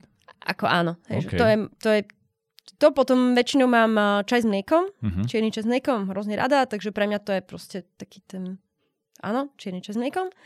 Um, občas v prípade, keď viem, že keď nie som až tak rozbehnutá, keď som rozbehnutá, toto mi úplne stačí, že si, potom si dám už iba nejakú hudbu, prípadne niekedy aj bez hudby, akože, alebo bez ničoho, mm-hmm. takže keď som taká, že rozpísaná, toto, to je nič iné nepotrebujem. Sadnúť si, zavrieť dvere, dajte mi všetci pokoj, idem písať. A keďže mám naplánované po scenách, tak viem, čo idem písať, akú scénu. A keď sa potrebujem ešte viacej rozbehnúť, tak ako, že si predtým zacvičím nejakých pár pozdravov mm-hmm. slnku, mm-hmm. alebo mhm. si zahrabkám v zenovej záhradke, alebo neviem, zapalím si nejakú sviečku, alebo niečo tohoto typu. Niečo, čo má tak ako čo nerobím bežne, ale čo, lebo mozog má veľmi rád rituály ano. a veľmi rád si spája jeden zvyk s druhým. Takže keď, a ešte väčšinou sa snažím to miesto, ktoré používam na písanie, nepoužívať na nič iné. Uh-huh. Takže ten, ten mozog, už keď si tam sadnem a keď ten zvyk robím dostatočne dlho, tak ako tie neuronálne dráhy sa potom posilňujú Skvelé. a podobne, takže ten zvyk sa dá vyslovene vypracovať a naozaj, že tak akože vypnúť ten mozog a naladiť. Teraz ideš písať. A on funguje. Absolútne vynikajúco to funguje. Samozrejme vypnutý mobil, alebo teda mobil veľmi ano. ďaleko odo mňa, zavreté dvere, Perfekt. Myslím, že to je veľmi dobrý tip pre mnohých ľudí. Posledná otázka. Aké máš plány? Možno aj literárne, aj iné. Ako to vnímaš? Hovorila si, že pomaly preštrukturalizovať zase sem svoj život. Neviem, ako to je aktuálne, ale eh, čo plánuješ možno napísať, vydať?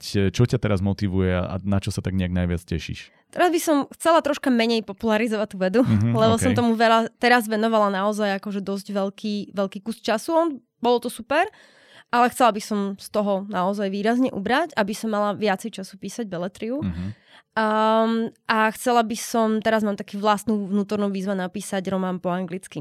OK. Takže to je to, čo mám rozpísané a takže, takže tak. Takže to by som chcela a sa ma viacerí ľudia pýtajú, že ja potom jak to chcem vydať, alebo neviem čo, že ako, jedno za druhým. Najskôr to chcem napísať, prvý draft, potom editovať, editovať, editovať a potom budem uvažovať, mm-hmm. že čo s tým ďalej. Takže a vydať to potom aj v Slovenčine samostatne doma? Alebo vyslovene to, to chceš... nebude v Slovenčine vôbec. Nechceš, aby to bolo. Nemám... Potom to niekto preloží, ak to niekto to bude preloží, úspešné v zahraničí. Ak to niekto preloží, tak kľudne, ale ja určite prekladne. Akože síce mám prekladateľskú štátnicu.